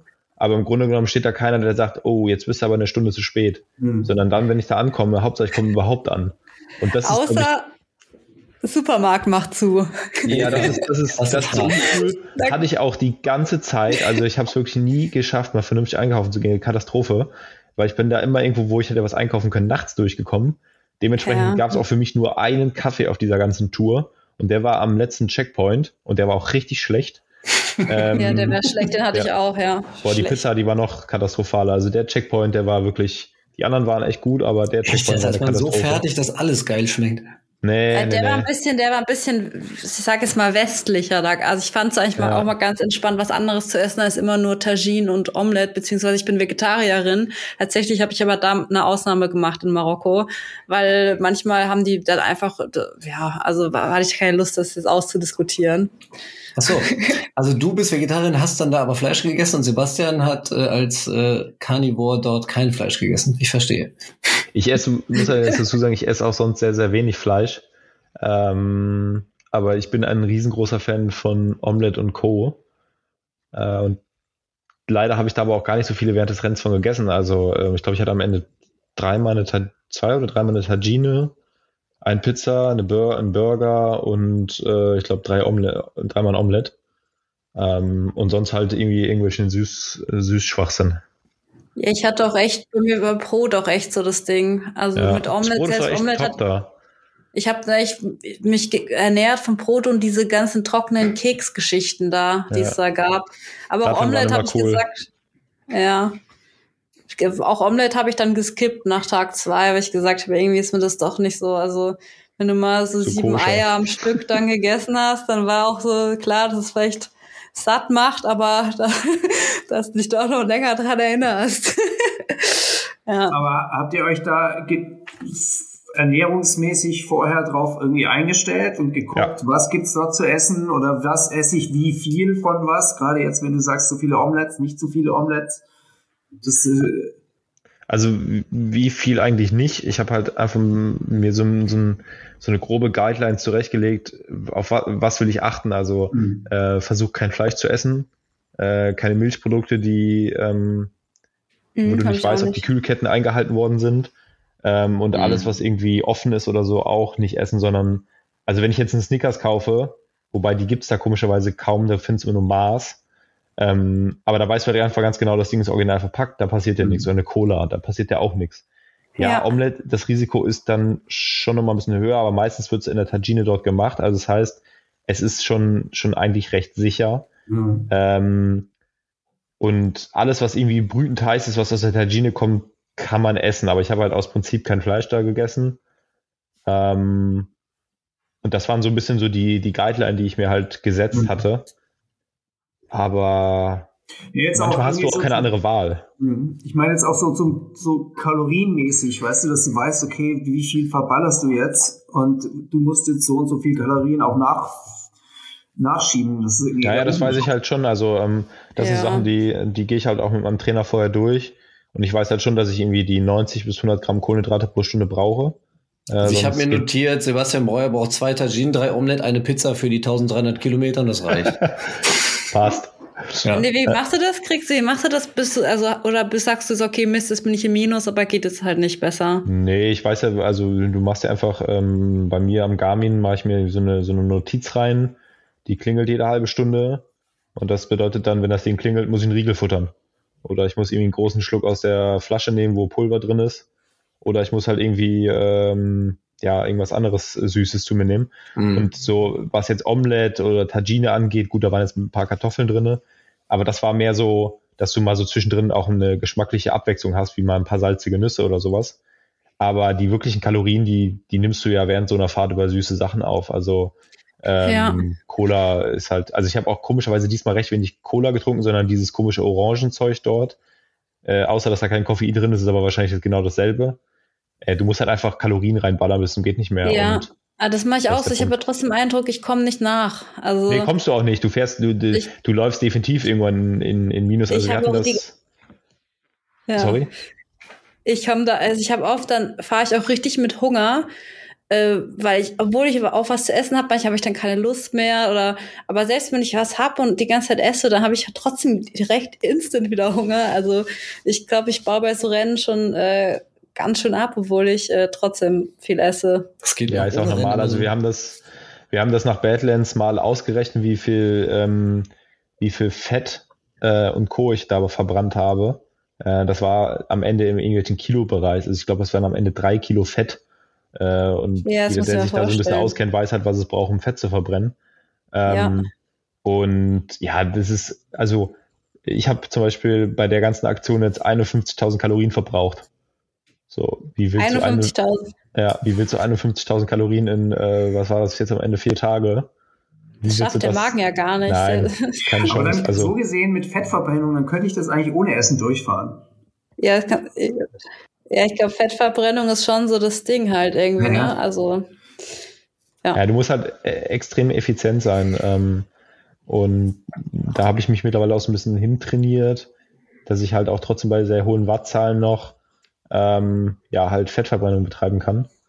Also ich, wenn ich zum Beispiel sowas fahre, dann, dann fahre ich sowas um die irgendwas zwischen 190 und 210, 220 Watt ähm, versuche ich zu fahren. Und das ist so die, die Sache, die ich dann 100 Stunden durchfahren kann. Mhm. Ja. Luisa, fährst du das auch mit, mit, mit Leistungsmesser? Ich habe kein, hab keinen Powermeter mehr, ich fahre nicht mehr, aber ich, ich, ich würde. Also ich bin lange mit Powermeter gefahren, also ich müsste jetzt echt lügen, wenn ich irgendwelche Zahlen jetzt raushauen würde. Aber ich würde auch schon sagen, vom Training her, ich, also ich war schon immer auch so eine Zone 3 Person. Also ich glaube, VO2 Max geht jetzt nichts mehr. Ich glaube, das ist völlig hinüber. Ich glaube, ich bin ein richtiger Diesel jetzt, aber ja, ähm, war es schon immer, was schon immer ganz gut ging, auch als ich noch äh, wirklich viele Intervalle gemacht habe auf dem Fahrrad, äh, war immer so dieses, ähm, ja, so unter der Schwelle und da effizient. Ich habe beim Rudern auch immer viel abgenommen. Und ich glaube, da habe ich auch einen ganz guten Fettstoffwechsel her. Mhm. Beziehungsweise mental ist für mich auch nicht so schlimm, ohne Essen mal zu trainieren oder mit Hunger mal zu fahren. Das glaube ich, also habe ich halt, meiner Ruder Ruderzeit vielleicht noch ein bisschen. Ich habe halt noch so ein bisschen den Vorteil, dass ich ja nicht nur die langen Sachen fahre, sondern auch irgendwie eine UCI World Series im Gravel ähm, oder eine, eine Weltmeisterschaft oder den ganzen Kram. Ähm, dementsprechend trainiere ich halt auch, ähm, also auch zeitlich bedingt, meistens auch kurz und intensiv, also ähm, 30, 30 mhm. Intervalle, 40, 20 und so Kram, V2 Max. Ähm, und das hilft dir bei so Rennen dann halt schon, dass du deine Schwelle auch hochsetzen kannst. Mhm. Ja, das glaube ich ähm, auch, ja. Also die meisten Leute denken ja, die meisten Leute denken ja, ah, so ein, so ein Ultra-Endurance-Vogel, der trainiert jeden Tag irgendwie zehn Stunden auf dem Fahrrad und der macht nichts anderes so. Äh, das mache ich eigentlich nie. Also ich fahre mhm. ich fahr super gerne mal sechs Stunden trainieren. Dann stehen aber meinem Trainer die Haare zu Berge, weil der das eigentlich nicht so gut findet. Ähm, die meiste Zeit äh, fahre ich auf der Rolle oder irgendwie so ein Kram, fahre ich da meine 30-30-Dinger. Mhm. Ähm, und die brauche ich halt auch für die, für die UCI-Rennen, weil sonst gewinnst du da halt auch nicht. Ähm, ja, die, das kann ich mir schon vorstellen, aber jetzt, dass die, die jetzt dann auch noch äh, bei, beim Mountain Race zugutekommen. Ja, absolut. Du, das ist deine Effizienz. Also ja. du setzt deine Schwelle hoch. Das heißt, wenn meine Schwelle höher ist, dann kann ich halt auch eine höhere Geschwindigkeit fahren. Das mhm. ist halt ja, letztendlich ganz einfache Mathematik. Und ähm, du hast ja auch da oder bei Badlands vielleicht sogar noch extreme, auch extrem kurze, steile Rampen wo du mal mit 500 Watt drüber drücken musst. Also bei hm. Badlands ist ja, das an der Tagesordnung. Ja Bitte? Ja, da kannst du nicht anders. Kannst du nicht nee. sagen, oh, ich will, ich will jetzt äh, Fettverbrennung. Genau, da war zum Beispiel, da war zum Beispiel bei Badlands mein Gang oder meine Schaltung kaputt und ich musste einen dicken Gang drüber drücken. Ja, und da musste ich halt auch über 500 Watt gehen für irgendwie äh, eine kurze Zeit. Das musst Echt, du dann halt auch. Das fährst du dann und denkst du dann nicht so, okay, das, das zerschießt mich jetzt total, aber obwohl du bist es ja dann gewohnt durch deine, deine 30-30er. Ja, gut ist das nicht, aber was soll ich denn machen? Also ich kann ja, ja nicht sagen, Jungs, fahrt bitte den Berg ohne mich hoch, ich muss schieben, weil das ist hier zu hart für mich. Ja. Geht ja nicht. Also ich muss ja mit da drüber. Ähm, und deshalb musst du das halt trainieren. Und das mhm. ist halt wie in einem normalen Radrennen auch. Also Mathieu van der Poel kann ja auch nicht irgendwie im Crossrennen sagen, ah, die Treppenstufen kann ich jetzt nicht mehr hochlaufen, weil mein Puls gerade zu hoch ist. Ähm, das ist halt Radrennen, das musst du halt dann machen. Und entweder du kannst es oder du kannst es nicht. Und das entscheidet am Ende halt, ob du mhm gewinnst oder ob du vielleicht aussteigst oder, oder Zweiter wirst, würde ich sagen. Also bei, bei mir ist so, ich trainiere eigentlich gar, gar nicht unbedingt mehr nach Plan. Also ich, ähm, aber ich mache einfach ein bisschen Intensität, wenn ich Bock habe. bisher, ich glaube, bisher reicht's noch. Ich, ich habe gemerkt, ich habe gemerkt, bei mir, ich springe irgendwie nicht so an auf Intensität, wenn ich auf das auf dem Fahrrad trainiere. Für mich ist es effizienter, mal Intervalle zu laufen oder zu schwimmen oder jetzt auch Skilanglauf ist für mich, glaube ich, richtig gut ähm, in Sachen Training. Aber ich mache nicht mehr nach Plan. Jetzt die Frage also an meiner Stelle. Irgendwie. Wenn du jetzt äh, im zurückblicken würdest auf äh, Badlands und das Atlas Mountain Race, wie viel Prozent würdest du der körperlichen Fitness und der mentalen Fitness zuschreiben bei diesem Rennen? Ich meine, du bist beide erfolgreich gefahren. Wie, wie würdest du das aufteilen? Oh, das ist richtig schwer, weil ich glaube, dass es halt ein Zusammenspiel ist. Ja, ich glaube, genau. solange es dir körperlich gut geht, was länger so sein wird, wenn du fit bist, ähm, da, dann, hm. dann, dann kommst du gar nicht so an dieses mentale Problem, weil du hast ja Spaß und es läuft gut und so weiter. Aber die brechen glaub, jetzt zum Beispiel auch mal die Aerobars. Also das heißt, das hat ja nichts mit ja, mental. Gut, mit da, ja gut, da muss es schon, da muss ja schon auch, genau, ich glaube, da muss es, da, da, auf jeden Fall, aber ich glaube, es gibt auch, ich meine, wenn du davon ausgehst, dass die ganzen, dass alles gut läuft, vom Drumherum, ich glaube, dann spielt es schon ziemlich in Hand in Hand. Also auch wie du dich kennst und wenn, wie gesagt, wenn deine Schwelle halt höher ist, dann, dann kannst du länger ähm, Spaß haben beim Fahren. Aber ich, ich würde schon sagen, bei so längeren Rennen kommt ja auf jeden Fall irgendwas, was nicht so läuft. Und ich glaube, bei, beim Atlas Mountain Race gibt es nur ganz wenige, die wirklich sagen, ja, alles astrein, keine mechanischen Sachen, keine, äh, keine gesundheitlichen Sachen und so weiter. Ich glaube, dann ist der mentale Faktor schon ziemlich wichtig. Oder beziehungsweise, wie man sich auch drauf einstellt oder sich vorbereitet. Und ich glaube, gerade bei so einem Rennen wie im Atlas Mountain Race ist es schon wichtig, auch zu wissen, was auf einen zukommt dass du nicht dann enttäuscht bist, wenn du die ganze Zeit mit dem Elferschnitt irgendwo einen Berg hochfährst. Aber ich glaube, Badlands ist auf jeden Fall physischer. Also Allein durch, dass es kürzer ist, dadurch, dass es auch fahrbarer ist und du nicht so viele Passagen hast, wo du irgendwie im Sand steckst oder irgendwo gar nicht vorankommst. Ich würde sagen, beim Atlas Mountain Race ist der mentale Faktor auf jeden Fall noch größer als bei Badlands. Also würde ich jetzt aus meiner Sicht her so beschreiben. Wie würdest du sagen? Ich würde es ähm, auch von, also zwischen Badlands und, und Atlas Mountain Race genauso aufteilen. Und ich würde sagen, jetzt beim Atlas Mountain Race war die Verteilung von körperlich zu mental bei 60 zu 40. Und ich glaube, das ist auch genau der Punkt, den, den viele Leute halt auch unterschätzen, die sich dort angemeldet haben und dann vielleicht am Ende auch nicht angekommen sind, dass sich die Leute einfach auch teilweise zu schlecht in beiden Kategorien darauf vorbereiten. Ähm, und das kann halt vielleicht auch dann auf Dauer gefährlich werden. Mhm. Dann, ähm, glaube ich, muss man das auch immer dazu sagen, dass halt diese Rennen in allen Kategorien das Maximum ab, abverlangen und man in allen Bereichen bestmöglich aufgestellt sein muss, um das Haupt, überhaupt anzukommen. Oder dort anzukommen. Was machst du, um dich, um dich mental vorzubereiten? Körperlich ist ja relativ klar, aber. Das ist jetzt echt eine gute Frage. Hm, ich würde sagen, es ist schon mal, dass du einfach dich mit den Ge Gegebenheiten auseinandersetzt. Ja. Du, du guckst dir das Wetter an, du weißt, es ist Schnee, es ist kalt dann bist du auch nicht überrascht, wenn es kalt ist. Dann hast du das irgendwie schon so, okay, jetzt dieser Pass wird kalt, dann ist es halt so, würde ich sagen. Oder auch, dass du weißt, okay, du musst ja ab und an mal schieben, da kommt mal Sand, dann hast du, also ich würde sagen, die härtesten Momente für mich sind mental, wenn ich denke, okay, es geht bergab, cool, es geht jetzt mal voran für zwei mm, Stunden, oh, dann ja. kommt Sand. Oh, ja. Und dann kommt ein Berg und dann, dann das finde ich richtig schlimm. Und ich glaube, wenn du, wenn dich, wenn du dich ernsthaft damit befasst hast, mit dem Manual, mit dem ganzen Rennen, dann müsstest du eigentlich, wenn du da ehrlich zu dir selbst bist, würdest du wahrscheinlich die Leute, die da eigentlich keinen Bock drauf haben, sich schon eigentlich rausfiltern. Ich glaube, ja. eigentlich, wenn also, du dich ehrlich damit befasst, dann merkst, dann liest du, dann liest sich das schon so, wie es ist. das, also das ist eigentlich ziemlich cool zusammengefasst, habe ich noch gar keine Gedanken so in dem Sinne drüber gemacht.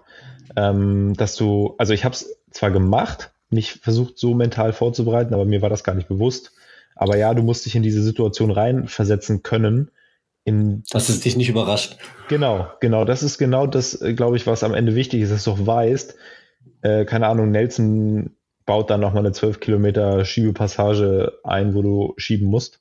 Oder mhm. du musst da irgendwo den Berg hoch oder es äh, scheiß drauf, ob es schneit oder kalt ist, der schickt dich da trotzdem drüber und der startet auch erst um 18 Uhr in die Dunkelheit rein. Ähm, ich glaube, das, das ist tatsächlich. Bullshit. Bitte? Das fand ich richtig, das fand ich richtig Bullshit, ja, den Abend. Habe ich ihm auch gesagt. Ja, haben, glaube viele gesagt. Ähm, aber ich glaube, das ist genau der Punkt, dass man sich halt wirklich so in der Richtung darauf vorbereitet, weil mir wurde vor kurzem auch irgendwie, ich glaube, bei Instagram hatte mir jemand geschrieben, weil ich irgendwie einmal recht lange Rolle gefahren bin an, an einem Wochenende und äh, dann halt die, die, die Nachricht kam, ja, das ist ja dann die perfekte Vorbereitung irgendwie aufs Atlasgebirge äh, von der mentalen Seite her. Aber ich, also ich zum Beispiel sehe da überhaupt gar keine mentale Vorbereitung auf der Rolle. Ähm, das kann ich überhaupt nicht miteinander vergleichen. Also wenn ich jetzt irgendwie versuche, fünf oder sechs Stunden Rolle zu fahren, das, das ist eine ganz andere Belastung für mich mental, als jetzt äh, durchs Atlasgebirge zu fahren und überhaupt nicht vergleichbar. Ich glaube, dass man sich wirklich in diese Situation reinversetzen muss. Was mache ich bei minus sieben Grad und ich bin hundemüde und ich muss irgendwo pennen und da ist mhm. nur eine Tankstelle. Ja, dann lege ich mich halt in die Tankstelle und schlafe halt da, ne? Ich glaube, ähm, das Ding beim Rollefahren ist, du hast es ja voll unter Kontrolle, du kannst jederzeit absteigen. Das ist ja genau. nur eigentlich ein Kampf gegen den inneren Schweinehund. Wenn ja. du irgendwie bei, bei minus sieben Grad, wenn du irgendwo stehst oder es fängt plötzlich an zu schneien, zu regnen, dann ist es ja nochmal ein ganz anderes Kaliber. Aber, aber Rolle ist ja halt einfach nur öde. Wenn es einfach, wenn, wenn, wenn, du jetzt da in den Bergen rumfährst, egal wie lange du schon fährst, hast du einfach trotzdem noch Eindrücke von außen. Und das Wenn es dunkel ist? Ja, Nachts minus sieben Grad? aber stell ich mir trotzdem, trotzdem, du konzentrierst dich anders, wie jetzt dumm auf der Rolle zu sitzen. Also ich würde sagen, genau das, was Luisa gerade sagt, so nachts sieben Grad, es ist dunkel, du hast nur den Lichtkegel vor dir, das ist wie Rolle. Das ist original, kannst auch nicht schön, genau. Du kannst auch nicht schön reden jetzt. Nee, das ist das, schlimmer das, als Rolle manchmal. Genau, das, ja, ja, das, also. Okay, dann ähm, fahre ich doch lieber Rolle. ja, also das, da hat Luisa, glaube ich, jetzt hundertprozentig recht. Ähm, so tagsüber würde ich, würde ich dir recht geben. Aber dann ist halt auch irgendwann so das Stadium erreicht, dass du sagst, ey, ist scheißegal, ich will einfach nur, dass es jetzt gerade aufhört. Ist mir total mhm. egal. Und wenn ich hier durchs Paradies fahre, ich will, dass es aufhört. Und da musst du halt einfach darauf eingestellt sein. Ich sag mal so, mir hat mal ein sehr, sehr guter Freund gesagt, die Frage nach dem Warum musst du dir äh, beantwortet haben, bevor du sie dir stellst. Weil wenn du dich in Ja. dem Moment fragst, warum machst du den Bullshit hier, eigentlich Ja. gibt es nur eine Antwort. Ja. Dafür gibt es Mhm. keinen Grund. Ja. Die musst du dir einfach Ja. vorher beantwortet haben, warum du es machst. Und ich glaube, der, der Schmerz, das aufzugeben, vielleicht sogar kurz vom Ziel, der ist am Tag drauf einfach 300.000 Mal schlimmer als der Schmerz, den du im, im, Rennen erfahren wirst, weil der Moment, wo du sowas aufgibst, der verfolgt dich halt monatelang. Also mich hat der beispielsweise von meiner ersten Badlands-Teilnahme bis zur zweiten Badlands-Teilnahme 365 Tage lang begleitet. Und das war für mich das aller, aller Schlimmste, dass ich das Rennen aufgeben musste. Und gleichzeitig war es so auch die größte Motivation, aber das hat mich halt schon derbe beeinflusst. Und das sind so Sachen, die, die mich deutlich mehr runterziehen, als wenn ich jetzt wüsste, komm, die zwei Tage jetzt hier bei Eiskälte, die stehe ich ja auch noch irgendwie durch. Hm. Aber, dann trotzdem sollte man sein Limit nie aus den Augen lassen. Also Apropos Limit, wir haben ja auch hier ein Zeitlimit. Eine, eine Sache noch. Ihr hattet ja am, relativ am Anfang gesagt, irgendwie so, ja, wa- was ist denn jetzt das nächste oder so? Oder ähm, wie, wie entwickelt sich das weiter, wolltest du vorher wissen, Felix. Und äh, dann der nächste Level wäre ja dann, okay, es wird ein Rennen ausgeschrieben, alle kommen an den Start und keiner hat die Strecke, vor- weiß, wie die Strecke ist vorher. Gibt's. Ja? Gibt's. Das gibt's, Ja, ja, okay. ja. Aber wenn du Da das du- machst und weißt Was, nicht, wo? was dazu kommt, Gibt's jetzt, gibt's, glaube ich, zwei Sachen. The Unknown Race ist hier in Lyon, da kommst du hin und kriegst immer die Checkpoints am nächsten Checkpoint und so weiter. Mhm. Und da gibt noch eins in Portugal, At Least Lost. Da kommst du wirklich hin und die sagen dir, okay, hier GPS-Koordinaten vom nächsten Ja. Ding und das mach mal. ja, Aber ich muss dir sagen, ich zum Beispiel, mir hat vor kurzem ähm, der Freund, der mir auch dieses eine Sprichwort mal in den Kopf geknallt hat, der hat mir irgendwann äh, letztes Jahr mal erzählt, dass die mit mehreren Leuten, und ich glaube, da ist auch der Gunnar Fehlau dabei, den ihr ja kennt, ähm, die machen sowas mit, ich weiß gar nicht wie vielen Leuten, und jeder von denen, der teilnimmt, muss immer einen Teil der, also der Strecke planen. Das heißt, derjenige, der, ähm, ich sag mal, Tag eins plant, der sagt dem Typen, der den Tag zwei plant, Nur äh, wir, kommen, wir kommen, genau, den Startpunkt. Und da muss der weiter planen und dann geht es immer so weiter. Und das macht man halt einfach Cool. so als gemeinsame Tour. Und ich glaube, Mhm. das ist dann mega cool. Mhm. Weil dann weißt du halt, okay, das ist halt einfach wie eine Art Social Ride, in Mhm. welcher Länge auch immer. Das Aber super. das ist, glaube ich, ein richtiges Abenteuer, weil du weißt halt gar nicht, vor- was auf dich zukommt. Ja. Wie die das eine Woche machen und immer nur hin und her fahren. Und du schreibst, Ja. schreibst dann immer so, okay, nimm nur Vita-Sachen mit. Ja, gut, also die, die fahren ja dann irgendwo, keine Ahnung, da in, in, in Deutschland rum oder Ja. in, vielleicht auch ein bisschen über die Grenzen drüber hinaus. Ähm, aber das ist, glaube ich, schon, und wenn das so eine eingeschworene Truppe ist, die halt auch jetzt nicht das irgendwie macht, um zu sagen, ey, ich will jetzt den anderen hier total ans Limit treiben, sondern ich will dem anderen einfach was Schönes zeigen und ich will dem einen geilen Moment bescheren. Ich glaube, was Besseres gibt's halt in dem Fall nicht. Das Problem Dan, ist, das ich habe mich noch niemanden gefunden, der das mit mir machen will. Nelson. Mit Nelson. Nee, mit dem will ich das aber nicht machen. Definitiv nicht. Dan, wir können das für unsere Deutschland-Tour machen. Dann plant jeder einen Tag, aber an deiner, wenn du planst, fahre ich nicht mit. Das ist eine richtig Ich- gute Tour, eine richtig Ich würde jetzt mal gute behaupten, Strecke. dass ich sehr gute, sehr gute Touren, eine sehr, sehr gute äh, Tourenplanung machen kann. Nur weil du immer in den Namen der Tour reinschreibst, dass es eine sehr, sehr, sehr, sehr gute Tour ist, ist sie dadurch noch nicht sehr, Genau, sehr, aber sehr, die sehr waren gut. dann auch immer sehr gut. Sehr, sehr, sehr gut. Ich hätte zum Beispiel den, den extrem großen Wunsch, mal mit den, mit den ganzen richtigen Pros aus dem Gebiet, also ich weiß nicht, Lachlan Morton, Mattia De Marchi äh, und wen es da noch so alles gibt, irgendwie, mal einfach auf ein gemeinsames Bikepacking zu gehen. Mhm. Ohne irgendwie Rennstress, ohne irgendwas, sondern einfach nur abends Lagerfeuer, Würstchen äh, grillen. So. Ja, aber eigentlich macht es ja genau das aus. Ja. Ja, da hätte ich schon mal echt richtig Bock drauf. Also ich werde Ja. dieses Jahr auch ein, ein ziemlich cooles Bikepacking machen. Ähm, aber da hätte ich auch mal richtig Bock drauf. Also wenn die Leute ihn das doch mal ein, hören, bei irgendeinem Schwalbe-Event, wenn da irgend so ein Gravel-Camp mal ist. ja, das Problem ist, du hast immer irgendeinen, der trotzdem eskaliert. Aber wenn diejenigen, die ich jetzt gerade aufgezählt habe, also Lachlan Morton, Mathieu De Marchi, wenn ihr das hier hört, auch wenn es nicht eure äh, Muttersprache ist, meldet euch, ich bin bereit. bereit für, der Grill ist, der Grill ist schon an, ange, angeworfen. Ja. Also, ich muss jetzt noch mal auf, das, auf, auf unser Limit zu sprechen kommen, denn wir haben ja auch so ein Zeitlimit und wir überziehen hier gerade gnadenlos. Äh, müssen aber die eine Frage zumindest noch mal ähm, gerade aufwerfen, die zu Eingang ja schon mal gestellt wurde, nämlich ähm, das, das Thema Mountainbike. Wir haben in der letzten Folge auch schon darüber gesprochen. Die meisten TeilnehmerInnen innen des Atlas Mountain Race waren auf einem Mountainbike unterwegs. Ähm, auch ihr beide habt das Gravelbike ja zu Hause gelassen. Ähm, wie, wie seht ihr das? Ist das jetzt vor allem dieser fordernden Strecke in Marokko gewidmet oder ist das ein allgemeiner Trend hin zum Mountainbike? Ähm, in, zumindest in dieser Nische, in der ihr da unterwegs seid? Mm. Also ich kann dazu nur sagen, ähm, ich glaube, ich würde es auf jeden Fall ein Mountainbike empfehlen, wenn man eins hat. Aber die, die Linie zwischen, äh, die, also das verschwimmt ja auch ziemlich. Ich weiß es nicht, ich bin noch nie ein Gravelbike mit Federgabel gefahren, war ich jetzt wieder okay.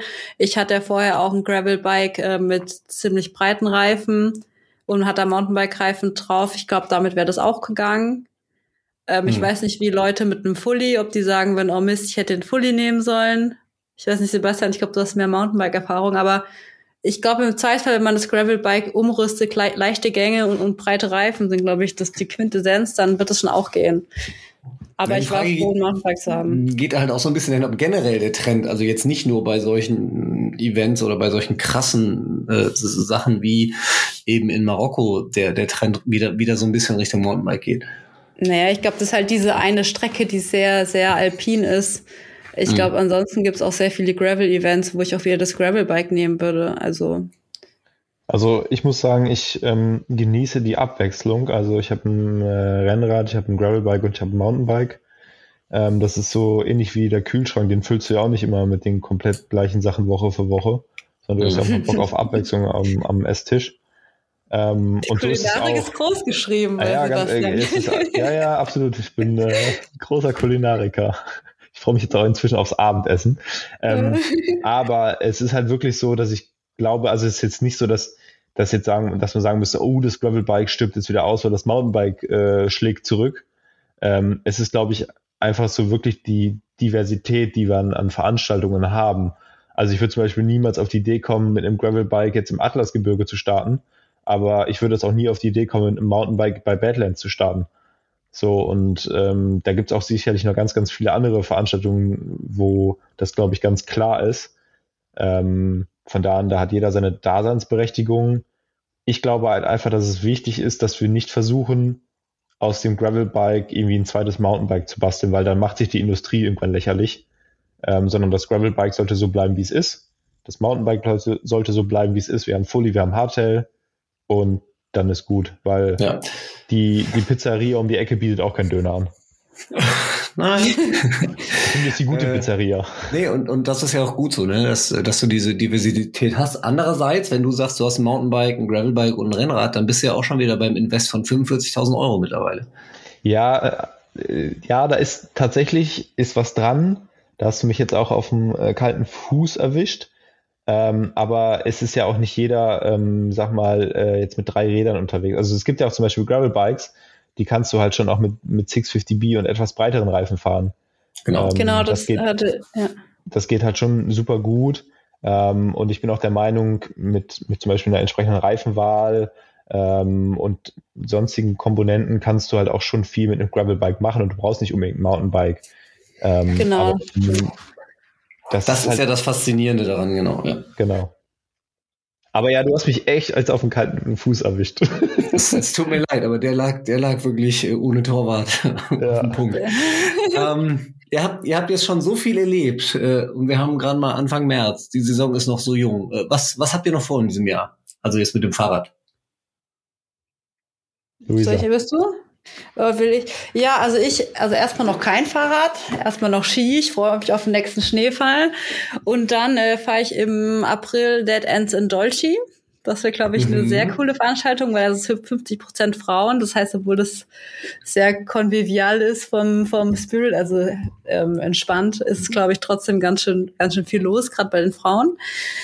Ähm, dann fahre ich das Mittelgebirge Klassik, das ist Rennrad. Äh, das ist, also geht die Vogesen runter, nee, Vogesen, äh, Schwarzwald runter, Vogesen hoch. Und ich dachte, was Deutsch-Französisch ist, passt ganz gut zu mir. Und ist auch recht, recht bergig. Und äh, genau, ich würde auch mal gerne was in der Gegend fahren. Gibt ja nicht nur in der Ferne viel zu entdecken, sondern auch, denke ich, bei uns. Und was ist das? Und das ist, das ist 1000 Kilometer sind es und mhm. 21.000 Höhenmeter von Neustadt an der Weinstraße eine Runde bis wieder dorthin. Mhm. Das genau das war ich. Und äh, dann fahre ich noch The Bright Midnight. Das ist äh, Justinas organisiert das in Norwegen. Das sind so 1000 Kilometer Gravel, aber auch jetzt wohl kein Hike Your Bike Gravel, ähm, auch viel Straße. Und das sind auch so um die, ja, um die 1000 habe ich schon gesagt. Und da ist eben keine Nacht. Hoffentlich nicht so viel Regen. Also so rund um Mitsommer oder wann ist das? Ja, genau, Juli. Und eine Sache, die mir ein bisschen am Herzen liegt, die ich gern fahren werde, ist so ein bisschen eine eigene Challenge, die ich mir gesetzt habe. Hier in Frankreich ist ganz bekannt die Z Majeur. Das sind so 300 Kilometer und ich glaube 15.000 Höhenmeter. Nee, nee, Quatsch, das ist Quatsch. 11.000? Auf jeden 8, Fall. Ist, egal. Ich muss, oder? Nee, ich glaube 11.000 sind es schon. Auf jeden Fall über 10.000. Kennst du das? Ich habe es schon mal gehört, ja. Ich glaube, also auf jeden Fall sind es über 10.000 und das hat äh, sieben Pässe über 2.000 und zwar geht das auch, ist ein Zackenprofil, also das, das ist kein Meter flach und das ist hier auch in der Gegend und ist auch die Teile, die ich schon gefahren bin, sind super schön. Das würde ich gerne mal so schnell es geht fahren. Natürlich. Genau. Brauche ich aber ein Wochenende, wo mal gutes Wetter ist, weil mit Gewitter brauchst du dann auch nicht darum machen. 12.000 steht hier. Hast du nach nachgeschaut? Ja, ja, gut. Mal schauen. Und der Herr Breuer, was haben Sie noch so vor? Ähm, ich werde im April nach Girona gehen zu Trucker. Ähm, mhm. Dann eventuell in Aachen auftauchen beim Gravel World Series Rennen. Ähm, dann kurz vorher kommt noch ein kleines Straßenrennen, wo ich ja vorhin schon was erzählt hatte zum Thema diesem Jugendprojekt, was ich da gerade unterstütze. Achso, ja. Ja, nee, nicht, nicht ganz so groß, ein bisschen kleiner. Ähm, dann geht es in die USA zu Unbound. Sag, sag hm. noch mal kurz, wie das Jugendprojekt heißt, bitte. Das, will. Äh, das Jugendprojekt selber hat noch gar keinen Namen. Da ist einfach äh, ah, okay. fette Reifenrennen bei Rund in Fischeln. Ähm, und genau da gibt es gerade ein, zwei Projekte, die ich da vorantreibe, die ich ins Leben gerufen habe, um ein bisschen Geld für, für die Radsport-Jugend äh, dort in, im Verein ranzuschaffen. Mhm. Also wer da Lust hat, mit einzusteigen, falls es irgendeine große ein großes Unternehmen hier hört, äh, bitte melden. Da hättest du äh, dich mal mit, mit Henning Bommel zusammentun können. Der hat das auch eine Zeit lang gemacht. Ich weiß gar nicht, ob er es jetzt noch macht. Okay, ja, dann äh, kontaktiere ich den mal. Solltest du den mal anhauen, ja. Der ja. hat irgendwie auch immer versucht, Geld für, vor allem für Jugendabteilungen ranzuschaffen und so. Die letzten Jahre hat er das immer gemacht. Ja, aber das Problem ist, uns hört halt bald keiner mehr zum Beispiel euren Podcast, ja, genau. weil es keinen Nachwuchs gibt, ne? Das ist halt einfach Fakt und äh, das, ja, das ähm, ist ja auch, glaube ich, aber auch so, ich glaube, also zum Gravel kommen halt auch viele einfach Quereinsteiger, ne, die jetzt nicht klassisch über die Vereine kommen. Absolut, ja. aber ähm, die Grundlage sind halt die Vereine, das sollte man halt nie ja, aus Augen, Augen verlieren. Und äh, da kann man sicherlich mal auch eine, eine separate Podcast-Folge zu machen, weil das ein ganz, ganz wichtiges Thema ist in Deutschland. Ja.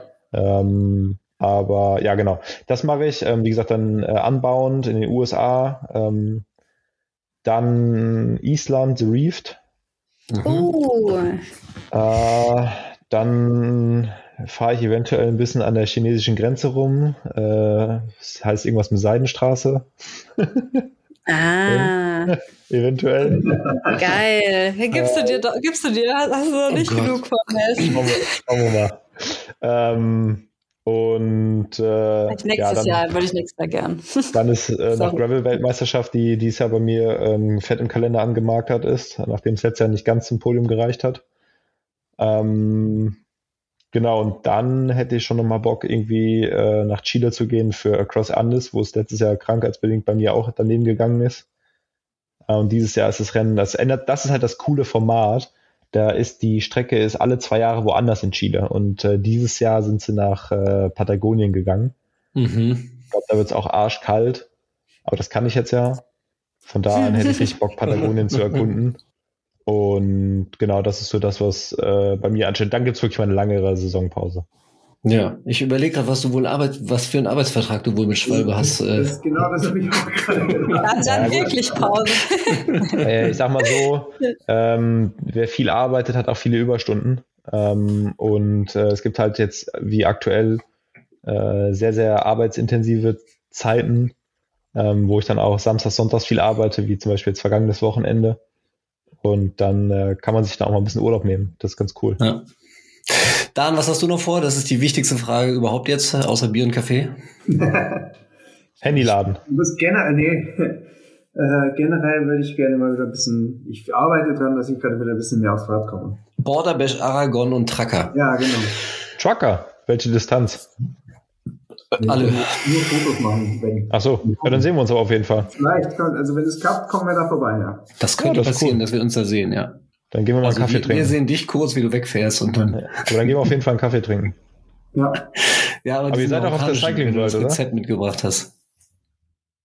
Bitte? Wir sind auf der Cycling World, da, da kriegst du auch einen Kaffee, ja. Wieso? Schenkt ihr aus Unbedingt. oder was? Wir, wir schenken aus. Wir schenken ein. Oder so? Ja, dann lade ich mich schon mal selber ein, das ist gut. Mach das, mach das sehr gerne. Wenn ich komme, dann komme ich bei euch vorbei. Okay, ähm, ich, ich glaube, es ist an der Zeit, dass wir uns jetzt endlich mal den ernsten Dingen des Lebens widmen, noch hier in Graveltime. Ähm, ihr ahnt vielleicht, wovon ich spreche. Es geht in die Hauptstadt und zu unserem Bericht aus Berlin. Hallo? Hallo Berlin? Hallo? Ist da jemand? Hä? Mein Telefon hat gar nicht geklingelt. Oh, warte. Du bist ja dran. Ring, bist jetzt. Geil. Du bist echt, äh, bist jetzt schon Zauberer, ohne Klingeln anzurufen. Geil. Das ist, äh, ich habe jetzt diese neue Standleitung mit diesem roten Telefon. Ja, du warst du das. Alles klar. Äh. Äh, wie geht's? Alles gut bei dir? Ja, hervorragend. Viel zu tun, aber viel zu tun, viel zu tun. Äh, ist super. Wie die Ameisen bei Tabaluga immer sagen. Viel zu tun, viel zu tun. Ist, äh, Ja. ist aber positiv. Was dir mit neu? Was machst du? Ich habe, weil du mich, weil du mich ja immer voll meckerst, dass ich auf meinem Stuhl sitze, sitze ich jetzt auf meiner Couch, damit der, du die Knatschgeräusche des Stuhls nicht äh, rausblenden musst. Mir reichen deine Knatschgeräusche völlig, genau. Damit habe ich die letzte Woche verbracht, um einen Platz zu finden, damit du dich nicht beschwerst. Das ist sehr lieb von dir. Genau, nein.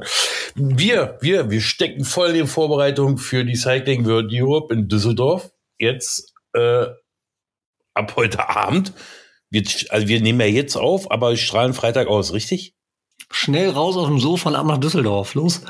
Genau, dann fahre ich jetzt schnell. Heute Abend geht's los, 18 Uhr, öffnet die Cycling World Düsseldorf am Areal Böhler ihre Pforten und ihr könnt euch wirklich die feinsten, geilsten Bike angucken und viel geiler, ihr könnt uns sehen. Also dich, mich, unsere Launch, unsere Guides, die fast vollständig vertreten sind. Ihr könnt Hurra!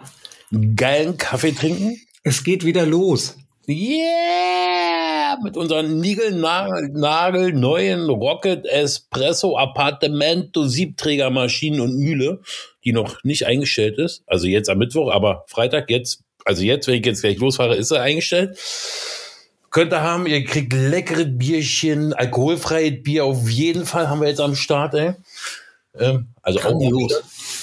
ähm, Und Sascha hat mir tatsächlich äh, so ungefähr jeden Tag in der letzten Woche äh, Bilder aus seiner Werkstatt geschickt, wo er schön an der neuen Gravel Club Lounge Bar gewerkelt hat.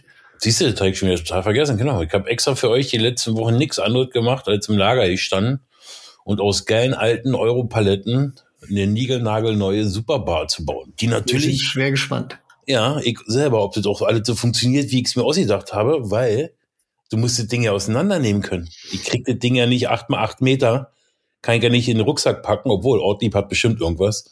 Äh. Nein, das ist sogar modular. Du kannst das Ding auseinandernehmen. Jetzt muss ich nur gucken, ob das alles so funktioniert. Wenn es nachher, also sprich heute habe ich es ja schon, aber nachher, jetzt bei der Aufnahme, muss ich es auseinandernehmen und verpacken. Ey, lasst euch überraschen, ich bin so gespannt, ey. Nicht, dass wenn wir alle draufstehen, äh, die Maschinen draufstehen, alle zusammen. wäre natürlich der Super-Go. Ja. Nee, auf jeden Fall sind wir super gespannt, Felix und ich. Also ich denke mal, der Felix auch, auf, weil es geht los. Die Cycling World Düsseldorf ist ja immer der Auftakt sozusagen, also zumindest für uns. Äh, Leute wieder zu treffen, die sich im Winterschlaf befunden haben, ein bisschen zu quatschen, geile Räder anzugucken. Aber wir haben auch geile Rides. Wir haben vier Gravel Rides, die wir anbieten. Leider für euch, wenn ihr das jetzt hört, sind fast alle ausgebucht. Bis auf unser Bergamo Ride, der After Show Gravel Ride. Beginnt 18 Uhr am Samstag. Licht mit. Oder ne, erstmal meldet euch an auf unserer Webseite. Felix wird es bestimmt irgendwo verlinken. Unbedingt. Äh, und dann kommt vorbei und am Ende dieser Tour erwartet euch was Leckeres. Also da ist sogar ein kleines Armbrötchen mit drinne. Ja. Mhm. Und es gibt sogar ein paar Bikes, die ihr ausprobieren könnt und manche haben sogar schon Licht dran. Aber ihr müsst natürlich trotzdem welches mitbringen, sicherheitshalber, denn wird dunkel werden, wenn Genau. wir da um 18 Uhr losrollen. Gut, dass du das sagst. Stimmt. Bergamo äh, stellt natürlich, ich kann das nicht aussprechen, das kannst du jetzt gleich machen. B Bergamont, glaube ich. Nee, ich meine die, aber ich kann, das kann ich Bergamo zeig einfach. Aber die, der Radtyp, wie heißt das? Das, Das? Grand Endurance. One Doings könnt ihr euch ausleihen, solange der Vorort reicht. Also kommt rechtzeitig am Samstag, äh, geht zum Stand oder kommt zu uns oder nee. Haben wir das überhaupt schon geklärt, wo die Leute sich. Also entweder kommt ihr zu uns an die Lounge oder ihr geht direkt zu Bergamo ans Außengelände und reserviert euch gleich für den Ride so ein Rad. Also Ähm, Cycling World Europe. Heute Abend geht's los, wenn ihr das äh, pünktlich am Freitag hört. Am 10.3. um 18 Uhr geht's los. Unser erster Ride um 16 Uhr. Das ganze Wochenende sind wir in Düsseldorf. Kommt vorbei. Unbedingt. Ähm, sonst noch was? Ja, und ähm, letzte Woche oder vorletzte Woche sind wir online gegangen mit unserem eigenen Event Dreifels. Dreifels zum Schwarzen Fuchs im Pfälzerwald. Oh ja. August. 24. bis 27. August. Vier Tage volles Gravel-Programm im Pfälzerwald. Und wer noch nie im Pfälzerwald war, sollte unbedingt nur aufgrund dessen schon dahin fahren. Ich war ja zum Beispiel noch nie im Pfälzerwald. Was gibt's denn da? Du, war, du wohnst doch da in der Nähe. Warst du tatsächlich noch nie im Pfälzerwald oder ist das jetzt einfach nur eine Anspielung, damit ich noch mehr erzähle? Beides. Echt? Du warst doch sonst schon überall. So nah, so nah ist das nicht. Nein, auf jeden Fall ist die Gegend wirklich Hammer. Äh, ich kenne es ja noch von 2019. Also ich muss sagen, 2019, wo ich, wo ich selber angefangen habe, selber angefangen habe zu graveln. Ist ja egal. Ähm, da war ich auf einem Event und zwar auf dem Gravel Fondo. Und das fand genau da statt. Also alle, die schon mal da und war geflasht von dieser Umgebung vom Pfälzerwald. Flash, Flash. Nee, nee, nee, nee, nee, ist ja besser. Ähm, Entschuldigung. Genau. Ich kenne auch Airwolf. Nee, das ist auch falsch. Auf jeden Fall ist diese Gegend allein nur schon wegen dem Graveln und der Landschaft ein absoluter Hammer. Es geht rauf und runter, rauf und runter. Also es gibt natürlich immer ein paar Höhenmeter. Ist natürlich aber nicht so wie die Dolomiten, dass es nur bei 25 Prozent ist, die Steigung. Aber allein das Graveln ist Hammer. Wir haben uns eingemietet im Forsthaus Anweiler. Eine Hammer-Location. Also nicht nur, weil wir jetzt dieses Event machen und ich hier völlig euphorisch drüber rede, sondern würde ich auch machen, wenn nicht dieses Event da wäre. Ähm, der Mike hat, glaube ich, das Haus 2019 selber auch erst oder 2018 renoviert. Alleinlage auf 300 Meter Höhe. Wir sind da komplett alleine mit einem Restaurant äh, anschließend und einer großen Wiese davor, wo ihr halt eure eigenen Zelte mitbringen könnt. Oder ihr mietet bei uns äh, Zelte über uns. Seht ihr dann halt auf der Seite 3-fels.com. Ähm, wir haben sieben verschiedene Routen für euch gescoutet oder entworfen und gescoutet. Scouten geht noch weiter bis August. Wir sitzen da echt dran, Hammerstrecken für euch zu haben. Und die sind für jeglichen, jegliche Leistungsklasse. Ich muss ja schon selber an mich denken. Ja, also sind da natürlich auch kürzere Also dabei. 300 Kilometer dabei. Ja, genau. äh, aber bis hin äh, zu einer hammerkrassen Ultra-Route.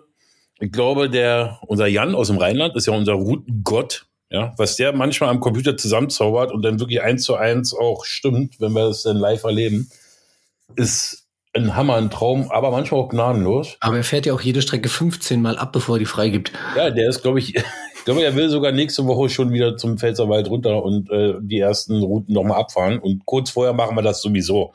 Weil jeder, der sich auskennt, weiß ja, im Frühjahr eine Strecke gefahren, sieht im Sommer oder im Herbst ganz anders aus. Hm? Deswegen werden wir die auch noch vorher abfahren. Also über die Routen braucht ihr euch keine Sorgen machen. Sondern übers Essen.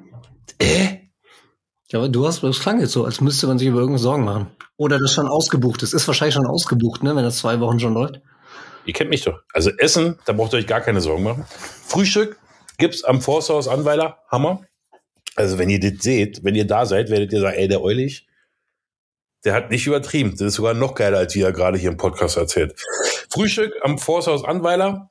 Äh, wir haben geile Checkpoints, wo auch so kleine Leckerlis auf euch warten und halt nicht immer nur der typische Riegel. Die gibt's natürlich auch. Aber vielleicht mal eine belegte Stulle oder einen kleinen Salat oder irgendwas Feines werdet ihr schon haben. Und wir sind ja in der Weinregion. Natürlich wird's vielleicht an dem einen oder anderen auch Stelle vielleicht eine Apfelschorle geben. Ja. Heike noch schön die Kurve Felix, meinst du? Ähm, und abends erwartet euch wirklich, also der Mike, der ist ja auch nicht nur bekannt für sein, für sein geiles Forsthaus an sich, für diese Lage, was er da geschaffen hat. Obwohl, den Berg hat er ja nicht gebaut, aber ein Forsthaus ringsrum. Sondern der hat auch eine richtig gute Küche. Ja, also wir werden, ich will jetzt nicht zu viel verraten. Also es gibt wirklich hammerleckere Sachen abends, ähm, die alle im Preis mit drinne sind. Muss man denn noch Radfahren oder kann man noch einfach nur am Ey, ihr Camp könnt auch einfach das Ding buchen und nur da sitzen und wandern. Nur essen. eure Familie mit. Ähm, aber natürlich sollt ihr gerne auch fahren. ja, natürlich. Ja. Also schaut mal vorbei bei 3-fels.com, weil ich könnte mich jetzt hier in Rage reden, weil ich so glücklich bin, dass der Mike das mit uns macht und ähm, diese Gegend eigentlich nicht eigentlich, sondern ein Traum ist. Ich freue mich, freue mich, das kennenzulernen.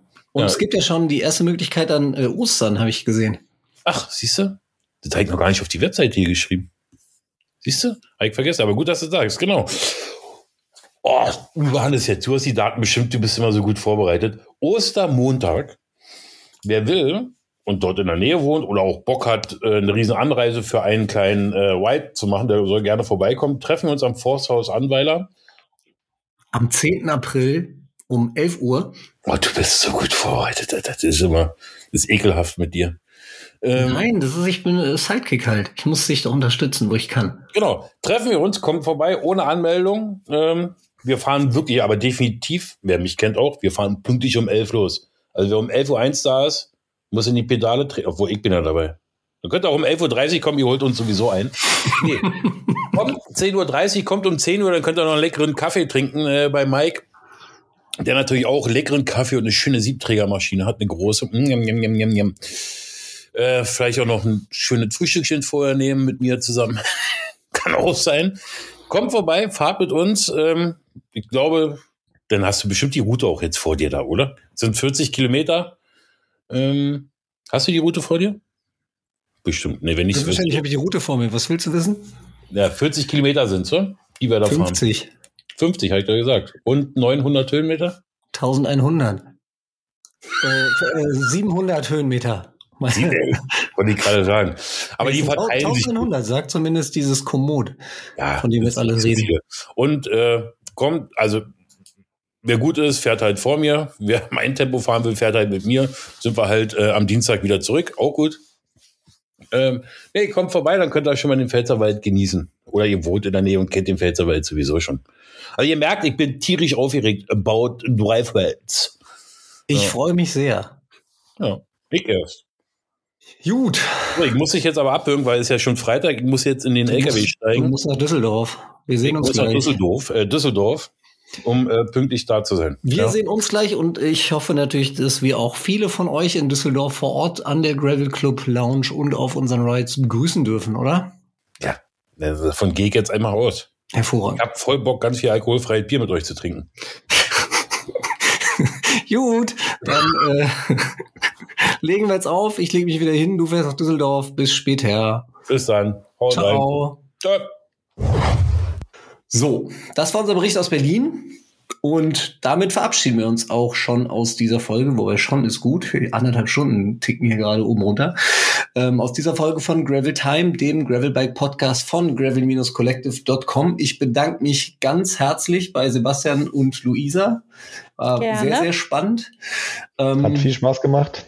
Ja, definitiv war ein schöner Abend. Ich bedanke mich auch bei Dan. Sehr cool, dass du eingesprungen bist. Auch das hat viel Spaß gemacht, auch wenn du immer äh, hier noch künstlich das Gespräch verlängert hast, wenn ich schon lange Schluss machen wollte. Wenn du, wenn du sagst, dass du da mitmachen, dann, irgendwie, dann will ich auch, wenn mir was einfällt, dann will ich das auch wissen.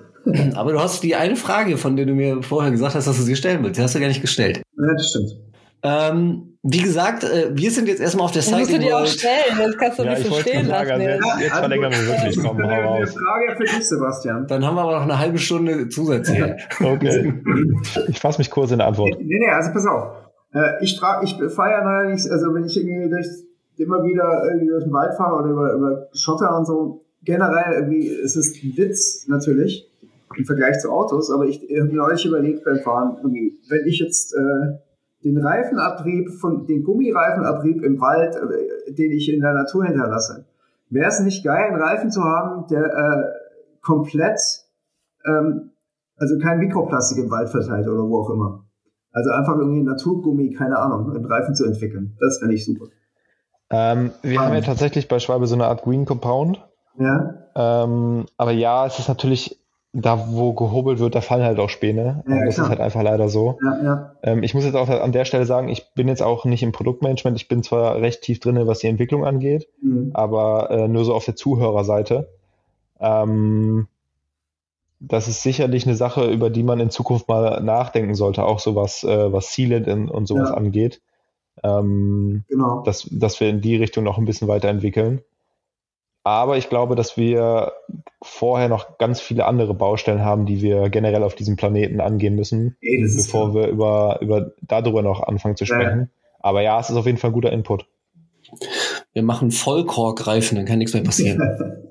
Also, ähm, wie gesagt, wir sind äh, jetzt erstmal auf der Cycling World Europe unterwegs ab heute Abend. Äh, vielleicht sehen wir ja den einen oder die andere von euch in Düsseldorf. Äh, Sebastian hat ja gerade schon gesagt, dass er vielleicht vorbeischaut. Luisa, für dich ist das wahrscheinlich ein bisschen weit weg, ne? Nee, Aus Frankreich. Ich, ich bleibe erstmal hier, jetzt solange noch Schnee liegt. Die Bilder auf Instagram sahen auch echt gut aus, die Skitour. Ja, richtig. Aber war echt nicht, ist gerade echt richtig traurig, wie wenig Schnee ist. Ich glaube tatsächlich ist in Marokko mehr gefallen diesen Winter. Aber nächste Woche, ich bin schon am, am Webcam gucken dann nächste Woche. Jetzt in Marokko.